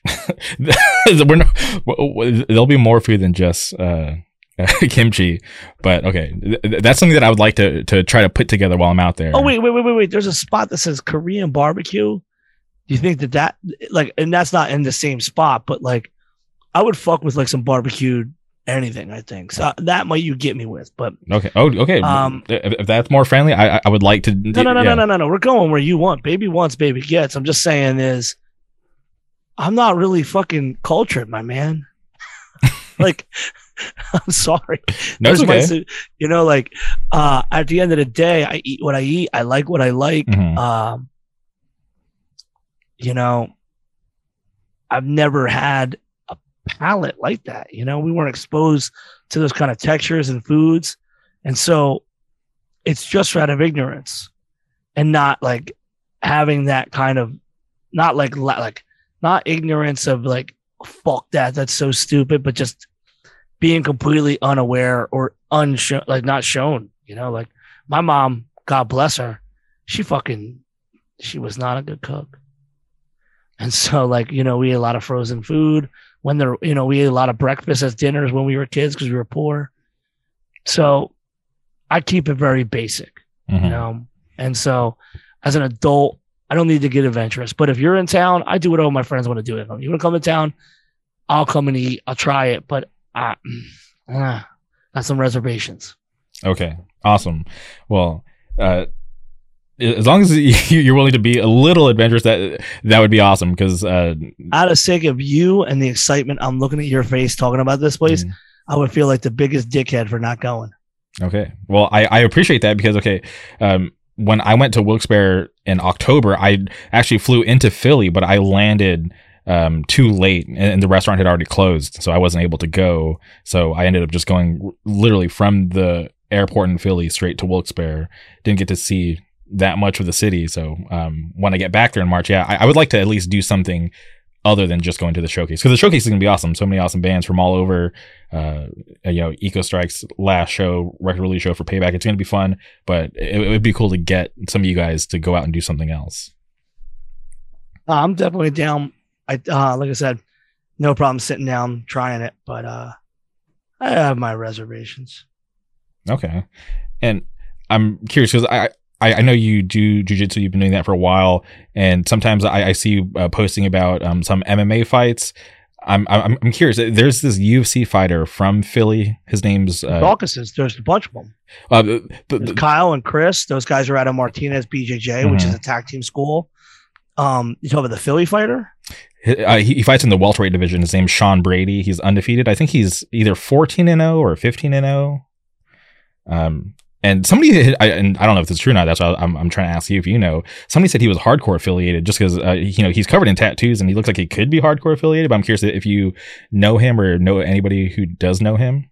I mean, there's a lot of there's a lot of MM. I mean, you you skipped over the goat, or not the goat, but like Eddie fucking Alvarez, man. Oh, dude, the uncrowned king. He was, he's amazing. Shout out to Eddie Alvarez.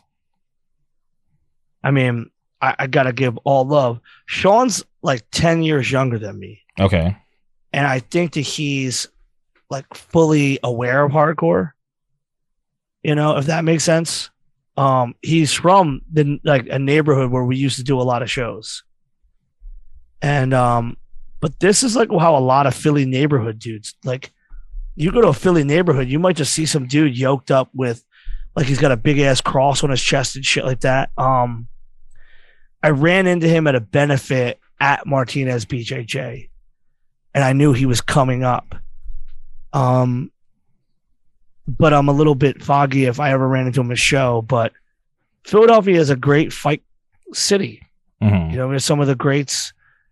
Um, but in the same breath, you know, some of it didn't really translate into MMA as well until now. Every Eddie Alvarez, um, who the fuck is the Delco dude? Who was the announcer? Paul, what's his name? He's from Delco, which is right outside of Philly, like the suburbs where like a lot of them kids are from. Like we have a good amount of MMA dudes. We just aren't like seeing it like the and we're just now becoming into our own. But hmm he's gonna whoop some ass. I mean, Eddie whoops some ass. My boy Daukaus is gonna. I pray to God he fucks up the Black Beast. That'd be so wild to see a Philly dude up on top in the heavyweight, ready for Ngannou. That'd be sick. Yeah, th- th- I love- that's literally I happening the tomorrow. Beast. I love Derrick. I love Derrick. He's a funny guy. I used to watch MMA with Bob and all them at AC's house. And I say Ace Derrick's the worst fighter, but he's so fucking amusing. But dude, Chris can crack, man. He can hit hard. He's a big fucking guy. Mhm. Black belt in jiu-jitsu. So I, I'm biased because he's on our he's on our jiu-jitsu team. So I'm I'm hoping he chokes the shit out of Derrick Lewis just because I'd hate to see him get hit with one of these fucking punches that come out of nowhere. Be so bum out to see him out on the canvas. But Derrick got the hands to do that. Mhm. Yeah, and it's just like he has to use them because obviously you saw him kind of. I, I feel like the moment got to him in his last fight against Ngannou, um, you know, hometown Mhm. main event, and it just he seemed never had it. it, it just He seemed like never had it. yeah, he, he, He never had it. he- He's got money. He's so got off. money. He's got cars. He was on Rogan. hmm you know, like he's a great guy. He, you know, God blessed him with gifts and he used them and he's got money. But someone's hungry like an Ngannou and come from nothing, those come from nothing will do anything, people. They just have something extra. And it's like one of them. I don't think that Derrick Lewis has the drive in him physically. You could hear it in his conversations about like what he wants. He's never really he spoke on getting better at things, but it's not a priority because he says I can just kind of wait around and wait to just throw that punch, and it's going to take him taking. It may take him forever or never. I mean, you know, remember how big that guy Bob Sapp was? Even that dude was getting fucking smashed after a while. Mhm. You know, like big guys come with a lot of injuries, and once they start really getting competitive. But I think Derrick relied Derrick relied a lot on being having that one shot.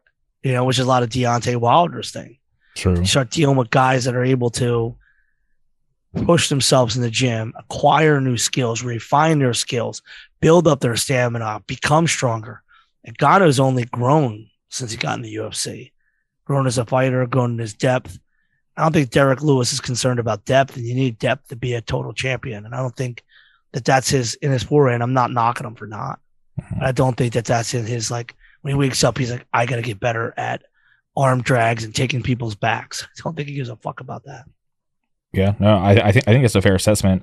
Um, you, you mentioned De- uh, Deontay Wilder, um, who's a heavyweight boxer. Are you aware of uh, one of the most controversial boxers right now by the name of uh, Jake Paul? Oh yeah, yeah. I'm I'm I'm in, but I'm not in. So what, what's the question related to them? Uh, he's fighting tomorrow. Uh, you know, it's a rematch against Tyron Woodley. Uh, you know, uh, technically a rematch. technically a last minute replacement. Uh, uh, uh, you know, uh, Tommy Fury had to pull out due to like a rib injury, so they got Tyron Woodley to replace him. Uh, I think it was on like 15 days notice or something. Um, are you interested at all? Do you care? No, uh, we saw one Triller match with Tyson, and it was ass. Mm-hmm. I think I streamed illegally the last two that I can was home for. It's bullshit. It's stupid. It's internet fodder to go on Twitter. But hey, if Jake Paul has the millions of dollars to pay these guys, like you know, like again, Ben Askren, smart, get the money. Who cares? All this shit's stupid. stupid to even entertain this dude's ability to stand with a real champion or a real fighter. And it's insane that money and internet clouds people's judgment enough to think that because these idiots are doing these things that this is the future of fight sports. Some fucking TikTok retard. No, not having it. Don't buy it. Dude's a total clown. Him and his brother. Okay, that's that's fair. I I was in, uh, I was invested in the first fight because I'm a fan of Tyron Woodley, uh, but bro, he looked like shit, and he probably still could have beat him, and he looked like he held the fuck back, mm-hmm. and it was embarrassing yeah, there's always these weird, um, you know, allegations. There's no knockout clause. No allegations. I mean, he basically sat back as a professional and let some idiot on TikTok beat him up for lots of money. I mean, anyone who anyone who doesn't who's afraid to get knocked out cold for a million dollars is fucking stupid. million dollars changes poor people's lives. Ty Woodley, what do you make on that one? uh, if I'm being honest, I didn't even care to look at the purse. As soon as yeah. like the match was over, I was like, all right, I'm I'm done. I'm walking away from this. This is too much of a freak show. Because uh, I, I I actually like you this know, is a concerted effort yeah. by boxing to leverage Triller against UFC because UFC has been dominating ratings and making boxing look what it is. Boxing is for people that understand that there's tactics and chess and people, it's interesting. The UFC people can't follow boxing because it's slow, but they also can't follow UFC fights when they go to the ground, which is why you was here. Go get them up, mm-hmm. stand them up when it goes to the ground. So what do you want? You want to see a boxing match? Mayweather came out and showed everybody you can finesse for 12 rounds, out punch, outscore, and outthink your opponent. It shifted boxing in a lot of ways. The Klitschko brothers were absolutely ass in showing giant, big, heavyweight knockouts, mm-hmm. but perfect in their ability to dominate their opponents and win them points. You know, in jiu-jitsu, there's a lot to be argued in points and IBJJF, which is International Brazilian Jiu-Jitsu Federation, which is like the gold standard typically for jiu-jitsu tournaments. But the popularity is now a no a no no points only submission grappling because people want to see a finish. If you're selling a finish, you know, um, boxing might not be the way. There's not there's always giant knockouts that everyone's looking for. You know, Wilder Fury 2 was an anomaly in comparison to a lot of fights. But there's still great boxers out there. Lomachenko, Karabas. I mean, there's so many good fighters still. I mean, fucking Porter. It's insane the amount of guys that are coming up and killing it. But at the same time, as people don't have the time to be excited about, ooh, look how he threw off that punch and went to the hook and angles. You know, um, it's made boxing more boring too. So I think that if the boxing can help Triller start shading UFC by saying, "Oh, look, they don't pay their people well enough," it helps boxing look better. We're like, "Oh yeah, that you know, see boxers they could beat UFC fighters." It's like ah, I don't even want to wade into that. It sounds like another Twitter debate, onion, you know, mushrooms or pepperoni. But I feel like there's definitely a lot of clout in the sports world where it wouldn't be good for the sports commissions if boxing keeps losing and not having giant gates. Canelo is the only motherfucker that brings a giant gate these days. So I think that there's a little bit of boxing commission helping Triller make UFC fighters look dumb so people don't people discredit the quality of it. It's the same way they said about UFC about pride fighters. They were accusing them of Yakuza dudes being involved in making people, and there probably was some, but I think Pride was the best shit ever in MMA. UFC's cool now. I think they need to get rid of the rounds or make it simply one or two 10 minute rounds. That's it. See way too many people fighting and looking at the clock and knowing they can run it out. And I remember we train in jujitsu, sometimes training with no clock. You have to strategically plan your moves differently. You don't know if this fight's going to last two minutes or 20 minutes.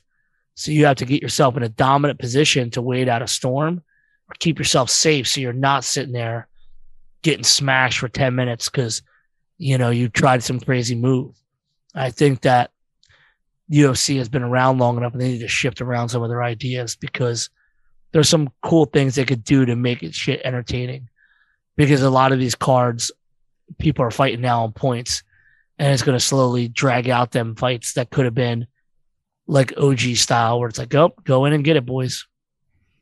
Yeah, one thing they used to do in Pride, they would give out those uh, yellow cards and red cards to to kind of prevent the stalling, to try to keep the action going. Um, but I'm, I'm, not sure what they could do these days because uh, I, I feel like I, have been a a fan of the sport of MMA for for a while because honestly I jumped in feet first like the first pay per view I I le- like legitimately bought was a UFC 100. I remember I had friends over and because uh, like beforehand I was like playing catch up and uh, I bought UFC 100 and I've been all in ever since. But it's been fine. Uh, it, it, it's there's still some exciting fighters, but I, I don't feel like I'm like as um like super pumped about it like I used to be. I would rather go eat a pizza or go to Rib Rack or Chinese food with Bob Wilson and Mike Hooligan and McHenry than anything in this world. So like I'm not a sports guy. Mm-hmm. I have friends that won't leave the house for the Eagles or basketball and all this bullshit. I like combat sports. I love soccer. I like all I like looking at them, but I I can't let it encompass my whole life or dictate unless it's something special. Bob's like, "Yo, we're having people over." I'll go over because I like to be around my friends. Mm-hmm. I'd rather much rather eat food and hang out with my friends and just watch some fights. But the fights make everybody come together, so it's worth it too. Uh, MMA has its ups and its downs. Um, jiu-jitsu watching is boring. I actually fuck with watching a lot of judo these days on YouTube. Oh wow, okay. I'm mesmerized by it. So you're not interested in like that? Uh, is it that um, who's number one out in Austin? I I have FloGrappling account, which is a jujitsu uh, promotions that do a lot of submission only wrestling. I watch them, but I don't really I really, I'm against her, man. Like 110 people are repeating themselves and Ashigarami. I'm like, ah, I want to see what the old school guys are. What did Roger Gracie do? What did you know? What did what did Machado do when he had missing parts of his hand? How did he still win ADCC? Mm-hmm. You know, like I'm always into the what ifs, and I'm always it's hard to get me to be on a bandwagon. Okay. I'm almost like, oh, you're over there, I'll be over here. That's fair. Uh, there's a lot of uh, content out there to uh, you know soak up, especially if you're interested on uh, YouTube. Know, yeah, the, endless. You, just, you did really just now this get all these. I have Audible accounts, so I listen to a lot of um audio audio books. Mm-hmm. But there's a lot of classics that are available for free on audio on um YouTube. It's a lot of cool things you can learn to do everything on YouTube. There's a lot of interesting shit, and um, yeah, I don't watch TV. I don't have a favorite TV show. I like movies, but uh, besides Dune, which I've seen now two times in the theater, I don't give a fuck about Spider Man. I don't care about Batman. So, okay. sorry. No, it's all good. Um, uh, last thing before we wrap up, uh, you know, the year's ending. Obviously, 2022 is right around the corner. I, I'm just curious on what we can look forward to in terms of your podcast because I'm a fan of your podcast. I uh, appreciate you know what you're doing, uh, and honestly, I think uh, maybe it's because I'm just a fan of I'm listening to you speak, but uh, th- those solo episodes are some of my favorite episodes um, of the podcast. So I, I was just curious, uh, you know, where you want to take the podcast, uh, you know, next year in 2022 hit a couple like life lulls and um i'm restructuring how like my daily habits are. Mm-hmm. i convinced myself that going to work at 5 a.m coming home and having like a two hour nap was prudent. And i would get more done but now i'm seeing the value in staying awake having a crazy organized schedule full of reminders and time limits and limited social activity on social media I actually get more done. Uh, I ran into a crux of ideologies is what do I want to do with the podcast? First, the podcast was like, let's talk to people that have taken skills that they found from hardcore and turn it into something viable as whether it's a business or just like a life thing.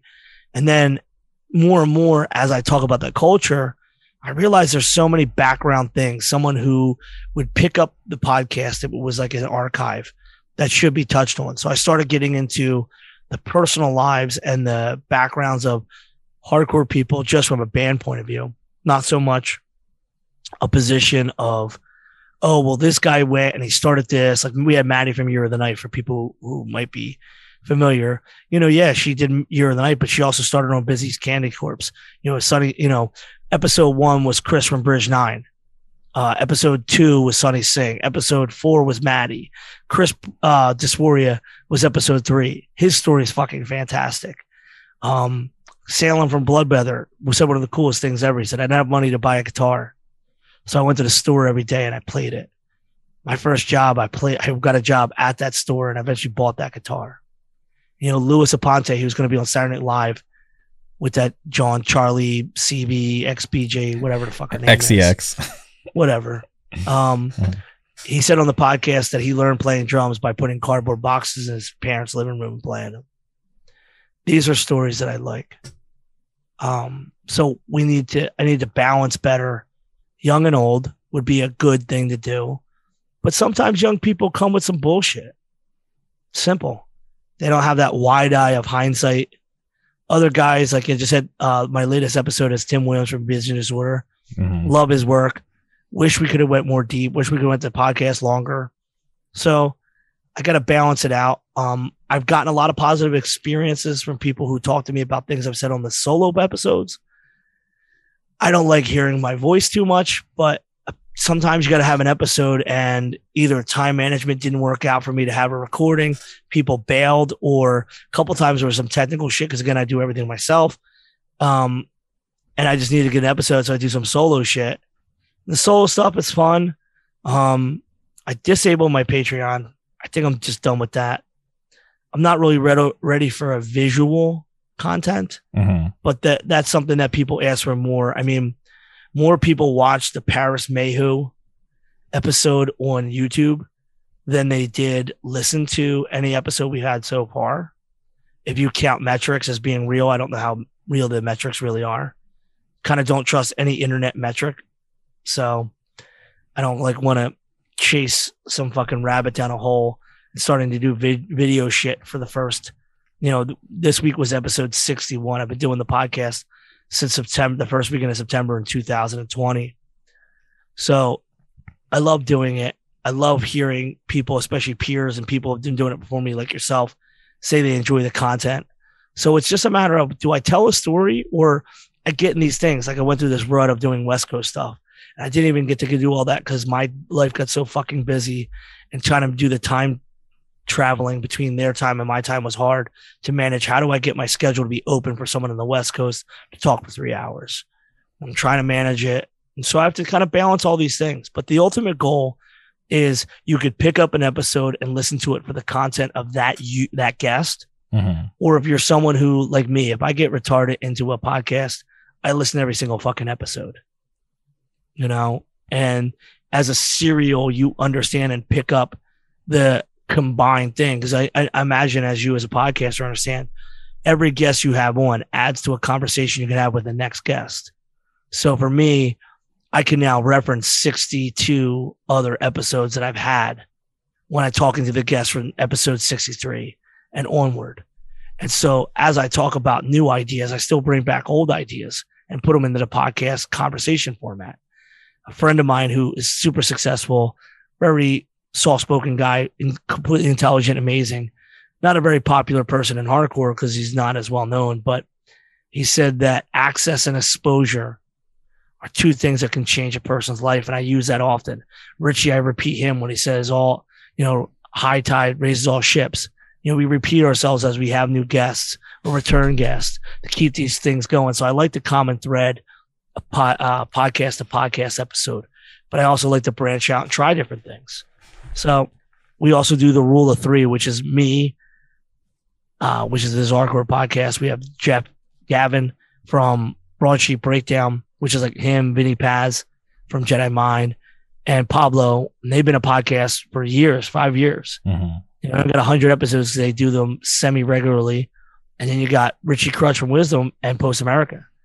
Um, we actually recorded, I want to say the week before Thompson hit and it came out the week after was our first episode, something like that. Mm-hmm. But it was just three guys who were all friends. We talk on the phone all the time because we're old guys, and old guys still talk on the phone. We don't tweet. We don't just get in the group chats like you youngins. And we know we now we have a group chat about the podcast, you know. So we have this three person po- uh, podcast. It's great. Also have a couple projects to team up with podcasters like ours to do specific guests to kind of help promote. And that's another thing I, I used to think that I didn't want to talk about a new record with someone, but the two Parris episodes I did with Parris Mayhew were fantastic. And we talk a lot about the new stuff he had going on. So I've kind of grown as a podcaster. So the idea of the podcast has kind of widened. I think that's the way it works as you work on a thing. You understand the scope of what it could be, what it is now, and what you'd like it to be. So it's ever growing is a, is a long answer to that. For sure. Well, I definitely appreciate all the work that you put into it because, like I said, I'm I'm a listener. I'm subscribed on Spotify, so I, I get the notifications when I go check my new episodes tab. Uh, so so it's cool to see you sticking with it because I honestly feel like one of the hardest things for like anything uh, is consistency. So the fact that you've been able to be consistent and stick with it, because uh, it's not easy uh, to, to, to keep it going and to um, uh, consistently, um, you know, put out new podcasts and interesting podcasts. So I uh, appreciate the work that you do, and I'm definitely looking forward to seeing it grow all through next year. I hope so. I hope people check it out. The young kids learn. The old people check out stuff. It's a relationship that we all have together without not egocentrically saying we all because of this podcast, but mm-hmm. when someone listens to it, I have friends who have been friends for 20 years, like, dude, finally checked out one of your episodes. This fucking thing's crazy. I didn't think it would be like this. And it's like, what's going to do? Get the guy on there and go, hey, what's your favorite cheesesteak? Like, that's not what's important. yeah. Let's talk and find out some real shit.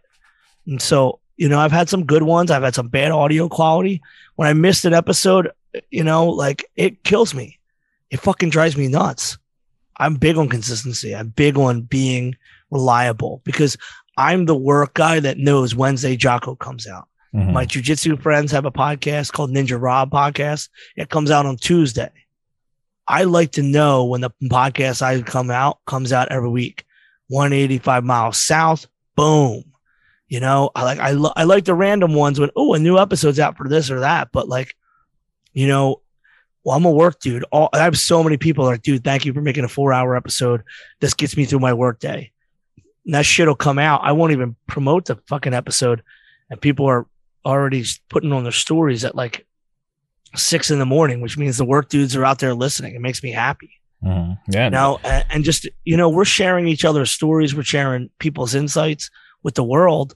And there's a lot of people I think get overlooked, you know, and I think there's a lot of connecting things that I see because of how long I've been going to shows and I know a lot of people that I'd like to share with the world to make people have these aha moments, you know?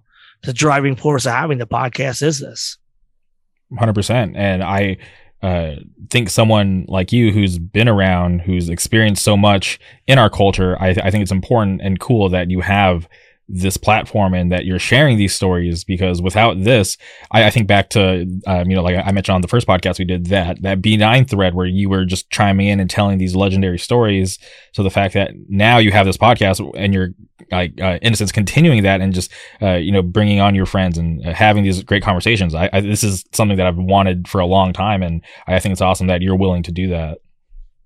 Ah, I mean, this is what I would like to do. I, I mean, it'll be a little bit weird when we get away from the digital interface we start doing more in real life. Mm-hmm. Like I'm in sweatpants, relaxed. Some of my po- best podcasts were people at home relaxed. I don't want to. I don't think I have the ability to have that like traditional podcast set, but I won't limit what the podcast is. But I prefer to not make someone have to come to a spot and have to be here. I think the nervous level would rise and the anxiety would be there. I think someone comfortable and relaxed is going to give a better conversation. And all this is about conversation. It's about reliving their experiences so then we can learn from it and touching on things and trying to find a synchronicity between their experiences in hardcore and everybody else's so people get a better understanding of how everything fits. And remember, every person who you hear, including me, this is my perspective. I'm not the expert. I'm not the I my say is final. Your say isn't final. It's our perspective. Mm-hmm. So I like to hear everyone's perspective on things. I think in going into 2022, I've had one guy.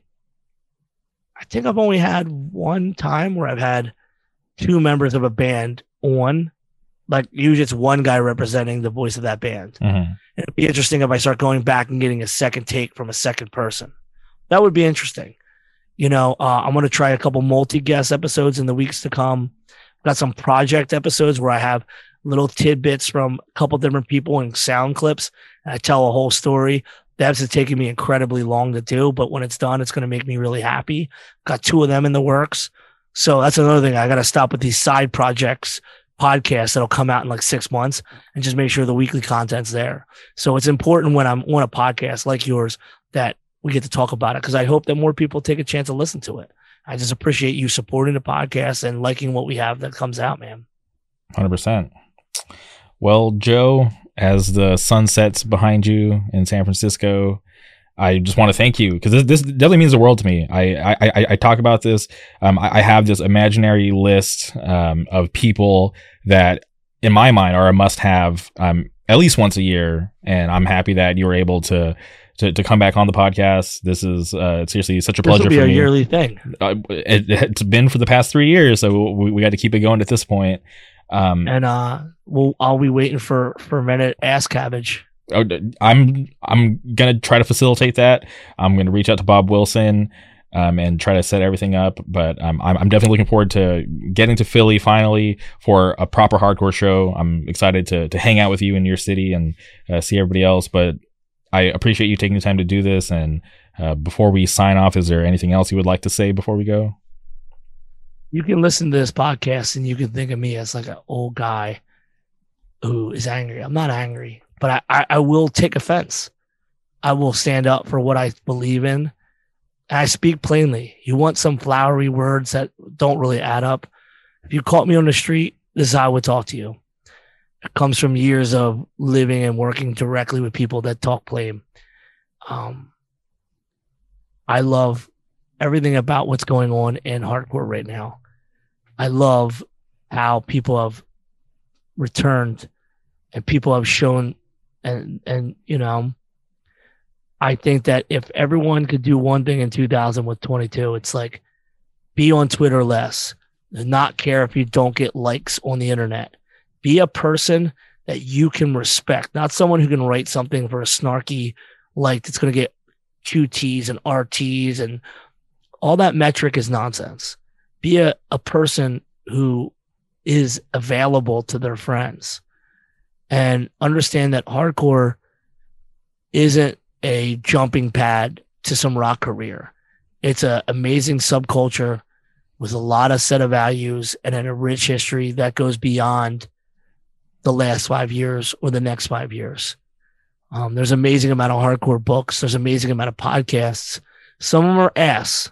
So don't, you know, don't listen to every hardcore podcast because some are just straight ass. But some guys out there really doing stuff to propagate and push or not propagate, promulgate and push the podcasts in a way that shares the culture and the history as a young person you might be able to catch up on. Um, this is something that has stayed with me. 2022, I'll be celebrating 25 years of booking shows. Yet I'm only 41. So that tells you I've been doing this since I was a teenager. There's times when I go, what the fuck am I doing here? And other times in the glory in the moment of seeing a, a band or a kid have a great time or getting thanked for giving people the opportunity to escape the hard regular life. I'm reminded of why I still do this. And I just appreciate you appreciating what we've done in Pennsylvania. And I'm really happy that you allow me to come on here and talk for hours and hopefully not make a complete ass of myself. So thank you. All right. Well, there you guys have it. I appreciate it for everybody who tuned in, and we'll be back soon.